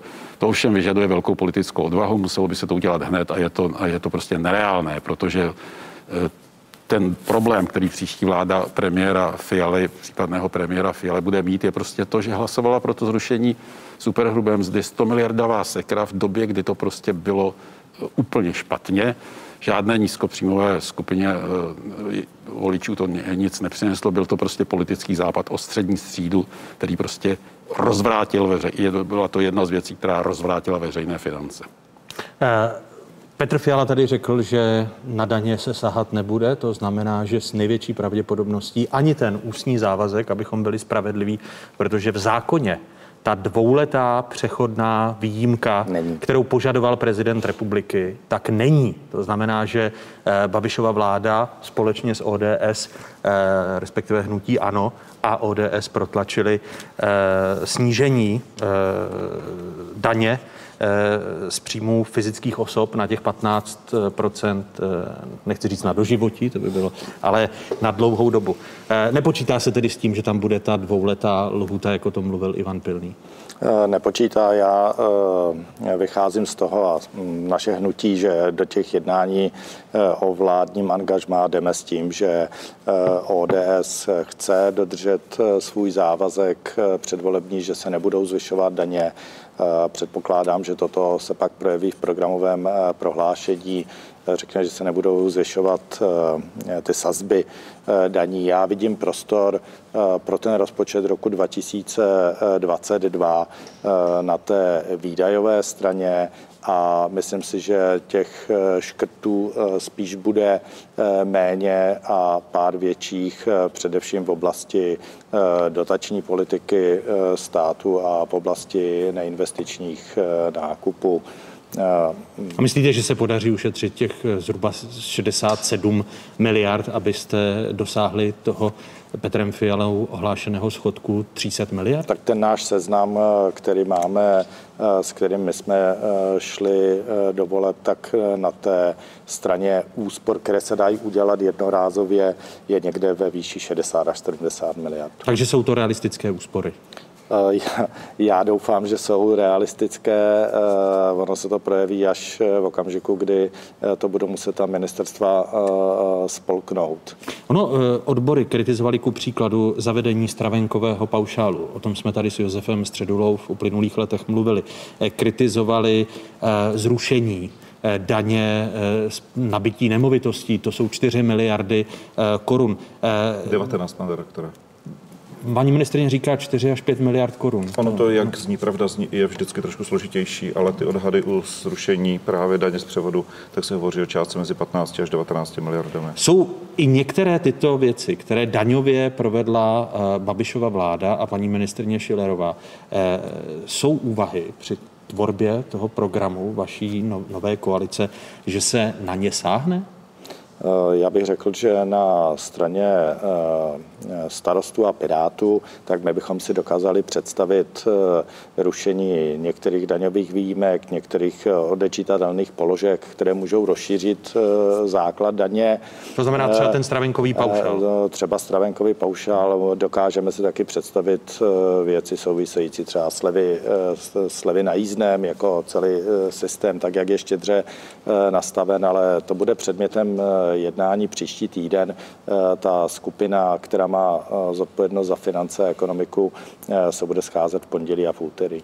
Tady ještě ano, poznámku, protože ten rozpočet pro příští rok není úplně tak jednoznačný, jak by se teď mohlo tvářit. Například Národní plán obnovy, který předpokládá příjem na straně státu nebo pro zpravidla věci, které státní rozpočet nezvládne, asi 180 miliard korun, ale nejsou, není pročteno DPH, eh, což dělá asi 30 miliard korun, což na výdajové stránce pochopitelně změní ten základ z těch 370, teď prosím, nebude to tak přesně, jak to říkám, ale kdyby to bylo 370 plus 30, už máme 400 a, a Národní plán obnovy bude v této podobě. Já souhlasím, jestli, že, já souhlasím, že ten rozpočet je jako poměrně postavený na hliněných nohou, hmm. zvláště, zvláště ekonomiky. V, ale zvlášť, zvlá, zvláště v tom, eh, že když se podíváte na to, co říká měnová politika Česká národní banka, co říká eh, fiskální politika Ministerstvo financí, tak vlastně vycházejí eh, z poměrně rozdílných předpokladů o vývoji ekonomiky. A myslím si, že to je taky jeden z velkých úkolů, abychom dali do souladu co nejdřív Eh, vlastně tu i analytickou bázi a, a, a ten měnový a fiskální pohled Ale na ekonomiku. Promiňte, promiňte, protože v sazbách, v inflaci, v růstu HDP, v těchto základních parametrech my se, my se vlastně můžeme podívat na eh, liší. Ano, prognózy dalšího vývoje české ekonomiky, eh, které jsou rozdílné mezi mm, ministerstvem financí a Českou národní bankou. Pro letošní rok předpokládá Mezinárodní měnový fond růst ekonomiky 3,8%, ministerstvo financí podle nejnovější prognózy čeká růst ekonomiky nižší 3,2% a Česká národní banka někde uprostřed 3,5. V příštím roce podle podzimního výhledu fondu Mezinárodního měnového tempo růstu zrychlí 4,5%. Ministerstvo financí odhaduje pro příští rok růst 4,2% a Česká národní banka je nejvíce skeptická, přibližně 4% růstu. Vy jste chtěli reagovat, Ivana Pilný? Tak zaprvé jsem chtěl reagovat na to, že prostě ty náklady, vy si na to, nebo příští vláda si bude muset stejně vypůjčit. Jo. Eh, pan Staňura mluvil nedávno ještě o 250 miliardách, teďka je to 300 miliard. Obsluha státního dluhu dramaticky roste. Dneska už, když eh, vydáváme dluhopisy, tak jsou úročené 2,3 desetiny procenta. Byly úročeny jenom jedním procentem. Ano, my jsme v první obsluha, hodině viděli desetileté dluhopisy. Eh, obsluha, obsluha státního dluhu stoupá o desítky miliard. To se tam bude, to znamená, budete si půjčovat poměrně, poměrně draho, takže by to mělo být tedy velmi uvážlivé. A co se týká těch ty hrátky s těmi čísly, tak víte, realita je taková, že jedna desetina v tom makroekonomickém vývoji znamená 4 miliardy do státního rozpočtu a 10 miliard do veřejných financí. To znamená, není to něco strašně dramatického, co by nějakým způsobem tu situaci řešila. To, že má Česká národní banka jiný pohled na stav veřejných financí, než je má ministerstvo financí, je naprosto správně.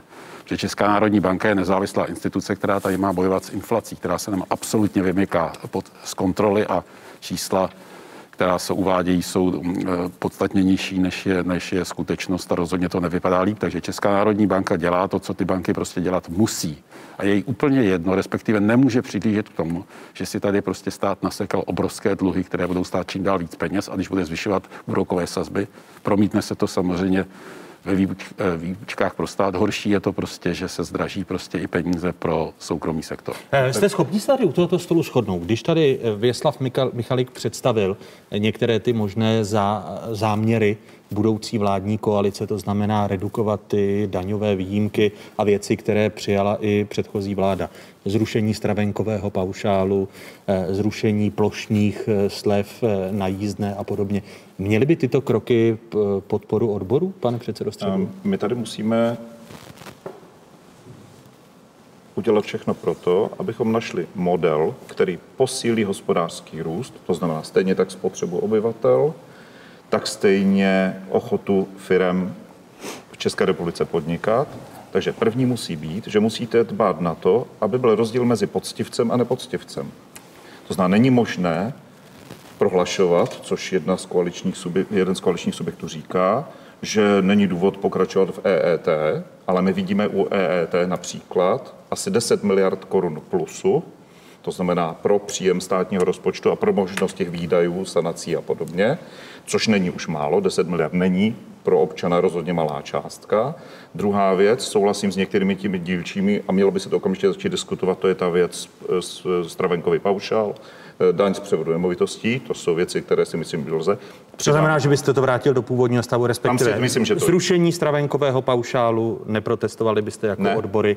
Stejně tak, pokud by se znovu zavedla daň eh, z převodu nemovitostí. Nikoli, ještě bychom viděli zrušení loss carryback. To si myslíme, že v této chvíli ještě lze, než z toho vzniknou ty dodatečné náklady, které by nám ty peníze odvedly. To znamená udělat všechno pro to, ať zaspame ty díry, které, kde nám to může utéct.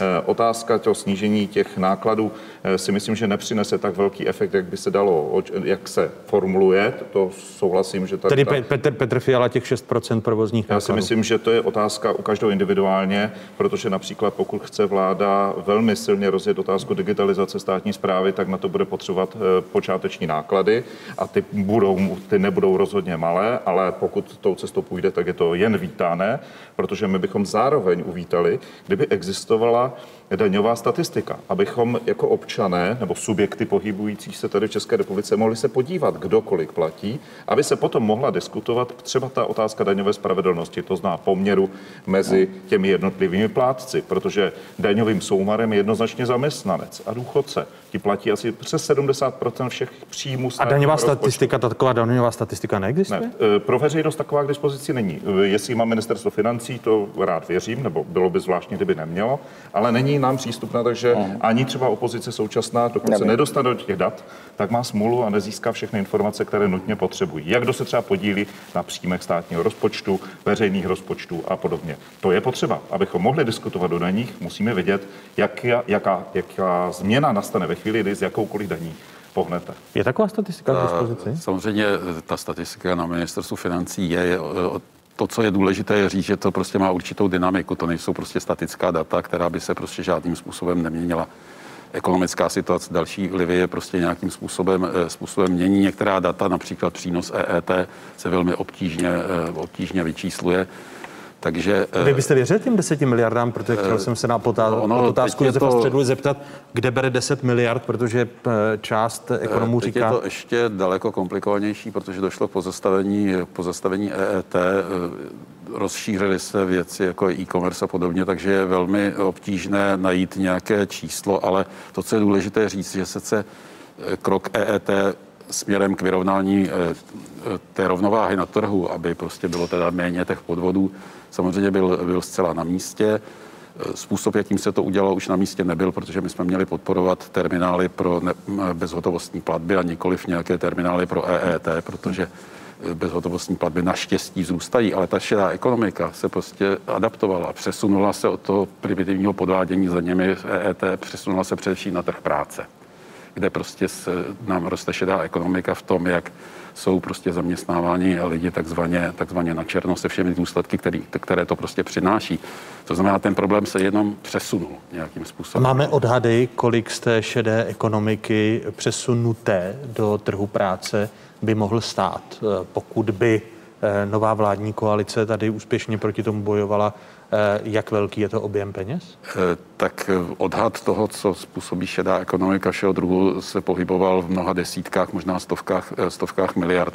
EET určitě přispělo k určitému darování v této oblasti, zejména v té počáteční fázi, protože ty další fáze už prostě se velmi obtížně kontrolují a nevím, jestli vůbec dávají, dávají smysl, ale bylo to řádově podle mého názoru jednotky miliard. To, že je deformovaný trh práce, to je jedna z věcí, která postihuje ekonomiku. Jo? A to není jenom otázka šedé ekonomiky, to je otázka, ty lidi prostě mají na krku exekuce, takže prostě jdou do šedé ekonomiky, protože by jim to sebral exekutor. Ne, oni nejdou. Je, Eh. jim to někdo nabídne, oni sami o sobě nejdou do šedé ekonomiky. No, ale tak oni to rádi přijmou, že jo, protože... Takže to někdo musí podpořit. A je, je to taky jedna z můžeme- věcí, o které jsme se no, hodně můžeme před mluvit- volbami bavili, že je potřeba tom, řešit proč je věc. obtížné zaměstnávat lidi 50 plus pořád. Můžeme se bavit o tom, proč ti důchodci, kteří by mohli pracovat a chtějí pracovat po, po, po, po trhu jim mohli, abych zase nebyl obviněn z toho, že jsem mě poslal sekat trávu, tak prostě se proto nic nedělá. Jo. To tež se týká zkrácených úvazků. Ano. Ale, ale, v- ale v rámci koalice máme, eh, bych řekl, poměrně velkou zhodu, která se týká zkrácených eh, pracovních úvazků, jejich zatraktivnění, eh, tak, aby pro zaměstnavatele nebylo nevýhodné, že má místo jednoho plného úvazku dva zkrácené eh, Prosím. úvazky. To jsou věci, které můžou prosím vás, jenom upozorňuju, zlepšit to, než co- aby než co- důchodci, eh, Co tedy- promiňte, pane- lidi na Pro- rodičovské prosba. se dostali Ano, na trh práce. Než vypouštíte cokoliv ve věci trhu práce, prosím seznámit se se situací. Protože v České republice je to například tak, že můžete mít několik tak, takzvaných kvazi poměrů do 10 tisíce korun, vyhnete se Ano. úplně všem platbám. Ano. To musí někdo nabídnout, to musí ten konkrétní zaměstnatel nabídnout. Musíte najít systém, jak to zkontrolovat, jak to udělat. Eh, Další věc je, je to i s tím zdaněním nebo s exekucema. Proč Česká republika nevyřešila problém exekucí eh, a přenáší to jen na toho, který v té exekuci je? Vždyť on to někdo způsobil. Někdo, kdo dal ten lichvářský úrok. A k tomu se taky musíme postavit čelem. Ten, A je si půjčuje a půjčuje si na půjčky a tak dále. a mu, pozor, a, kdo mu to, a kdo mu to dává a za jaký podmínek mu to dává.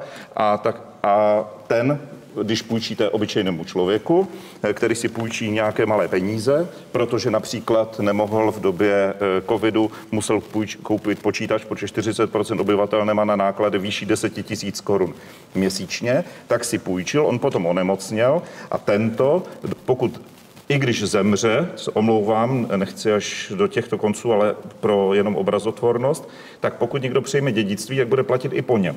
Ale Pane jiný, promiňte. ale jiný Ano. omlouvám se, jiný, který zadlužil firmu 19 miliardami korun, tak je v naprostém klidu. Vůbec nic se neděje, vlastně se nic nestalo. On může pokračovat v klidu dál, ale ten člověk, na toho se nakupí tisíce procent, které on má potom zaplatit. To není z pořádku. My tady Promiňte, máme opravdu eh, problém. Jako to já s váma- já s váma souhlasím, že to A není tak to se to nemůže dál dělat. Teď, teď mi řekněte, jaké věci eh, budou v tom případném programovém prohlášení vlády, které se týkají trhu práce. Vy už jste naznačil eh, podpora zkrácených úvazků jako jedna z věcí, kterou trh práce a zaměstnavatele požadují. Josef Středula upozorňuje na to, že pozor na provedení a asi, No, asi konzultace a s já- odbory. já- Jaké budou ty další? Já, já, hovořím abyste, o, jo, já bych chtěl jenom, já hovořím o zkrácených pracovních úvazcích, vy jste hovořil vlastně o DPP nebo DPČ, které Jsou souhla- formy zkrácených ale, ale souhlasím, že pokud to má někdo jako hlavní pracovní poměr, tak ne, nemůžeme být v situaci, že nám uniká z toho Přesně systému a do něj nepřispívá. Souhlasím s vámi. A to- Jaké další kroky tam budou, aby byl potlačován ten černý trh práce nebo ta nelegální část ekonomiky, která se přesunula do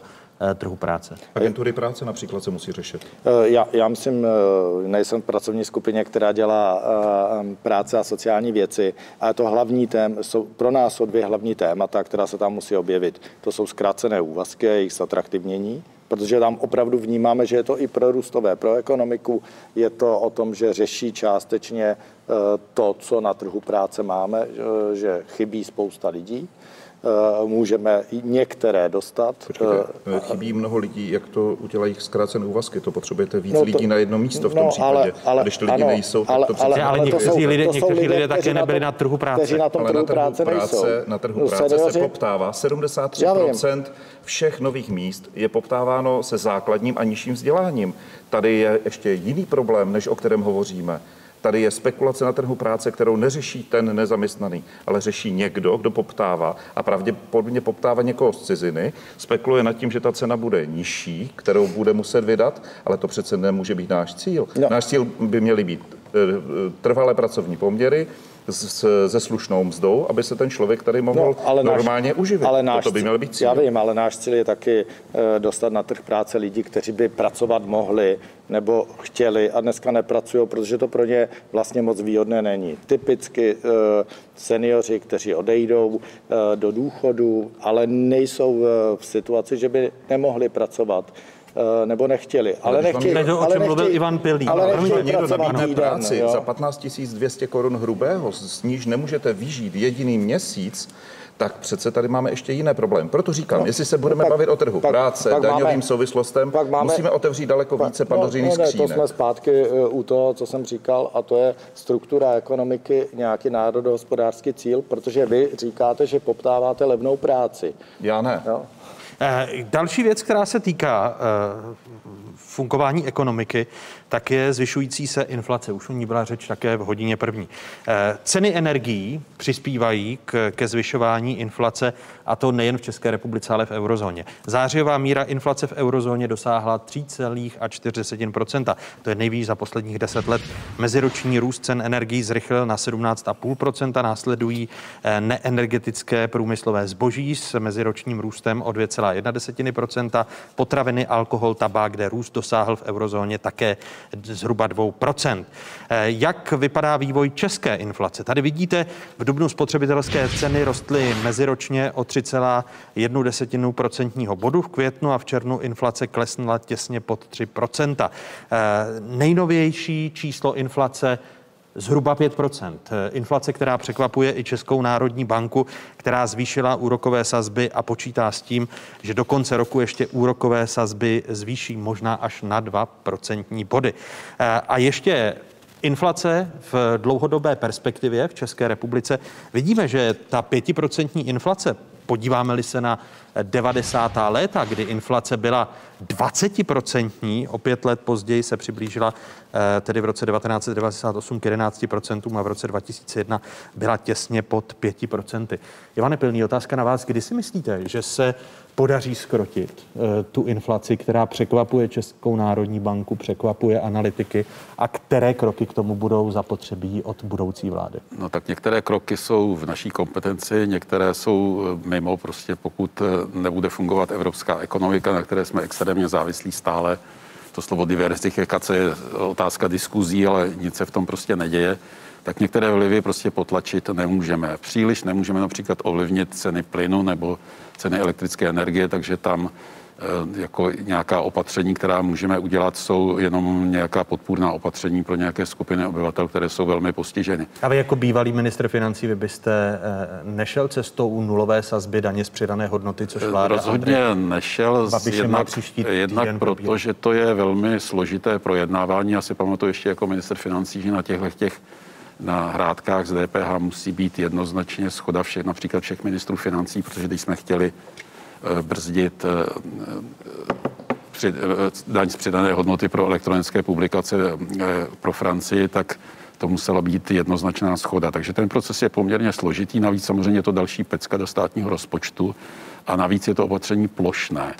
Já jsem zásadní odpůrce plošních opatření, protože různé skupiny obyvatelstva tím budou postiženy různým způsobem a je potřeba to nějakým způsobem jak si diversifikovat nebo prostě rozdělit. Takže cesta nějakého drastického snižování DPH si myslím, že v tomto okamžiku není vůbec rozumná a je velmi obtížně dosažitelná.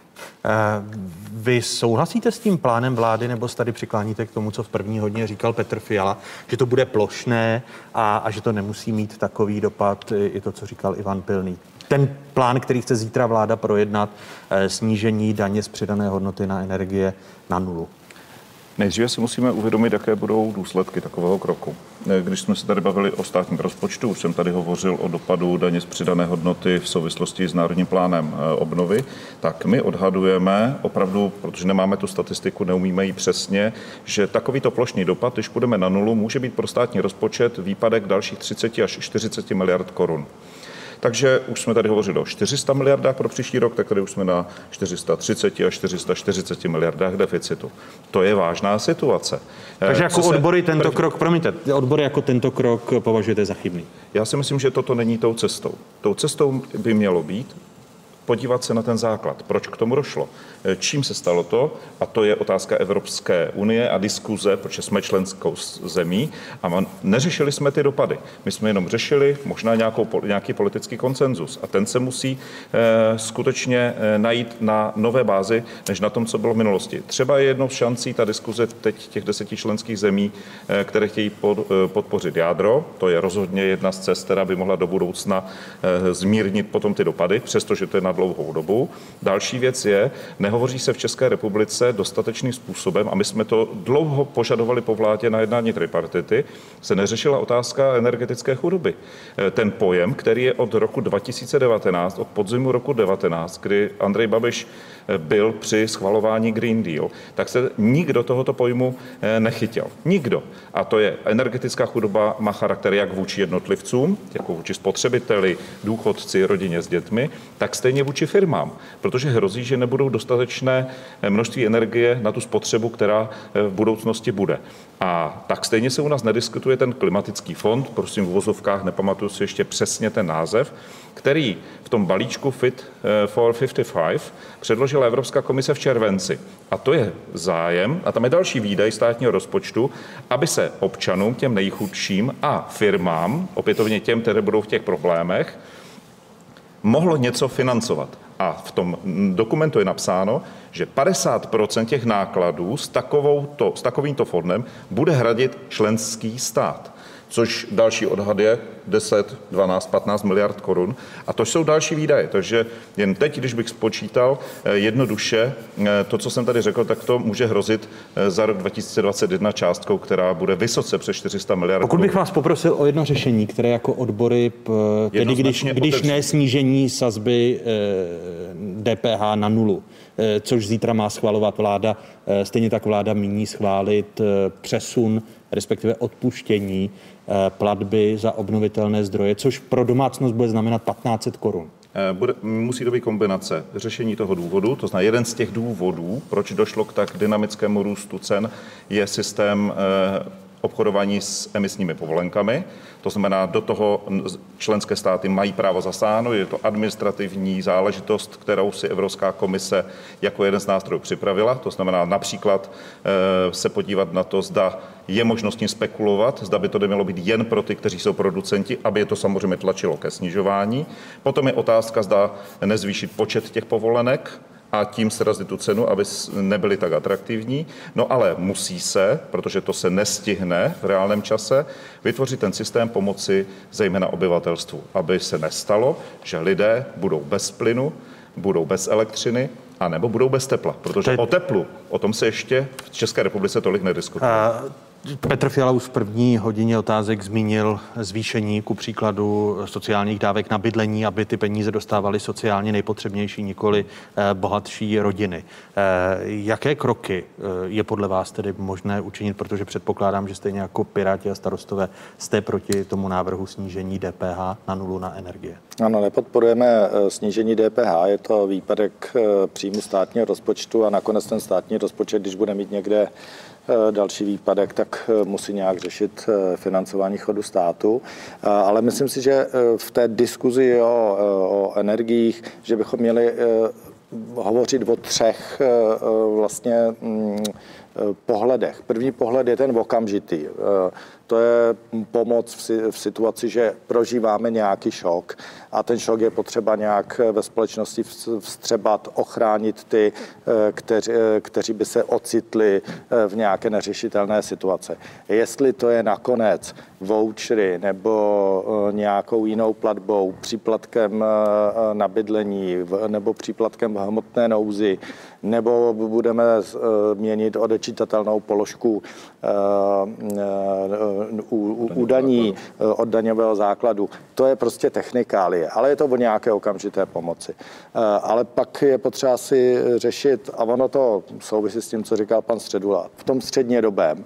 A tam eh, je faktem, že Evropská komise teďka připravuje 140 5 miliard eh, Evropský sociální fond a my bychom měli se v tom středně dobém se koukat na to, Co děláme pro ty lidi, aby měli nižší spotřebu energie, abychom snižovali energetickou náročnost, abychom jim umožňovali ostrovní provoz jejich panelů na střeše, abychom podporovali komunitní energetiku. To všechno vidím v tom rámci a to souvisí s emisními povolenkami, jejich obchodování a nemožností spekulovat, protože ty spekulace samozřejmě jsou taky velkou částí zodpovědny za, za tu vysokou dynamický. cenu.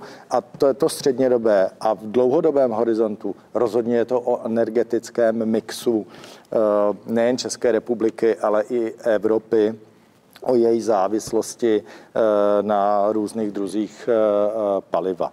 Věslav Michalik, Josef Středula a Ivan Pilní byli dalšími hosty. A děkuji za tuto zajímavou debatu a věřím, že se v dohledné době setkáme u tohoto stolu. Díky a nashledanou. Hezké odpoledne. Hezké odpoledne. Takové byly dnešní otázky. Připomínám, že nás najdete na internetových stránkách České televize. Stejně tak jsme na sociálních sítích. Hezký zbytek neděle, pokud možno ve společnosti České televize.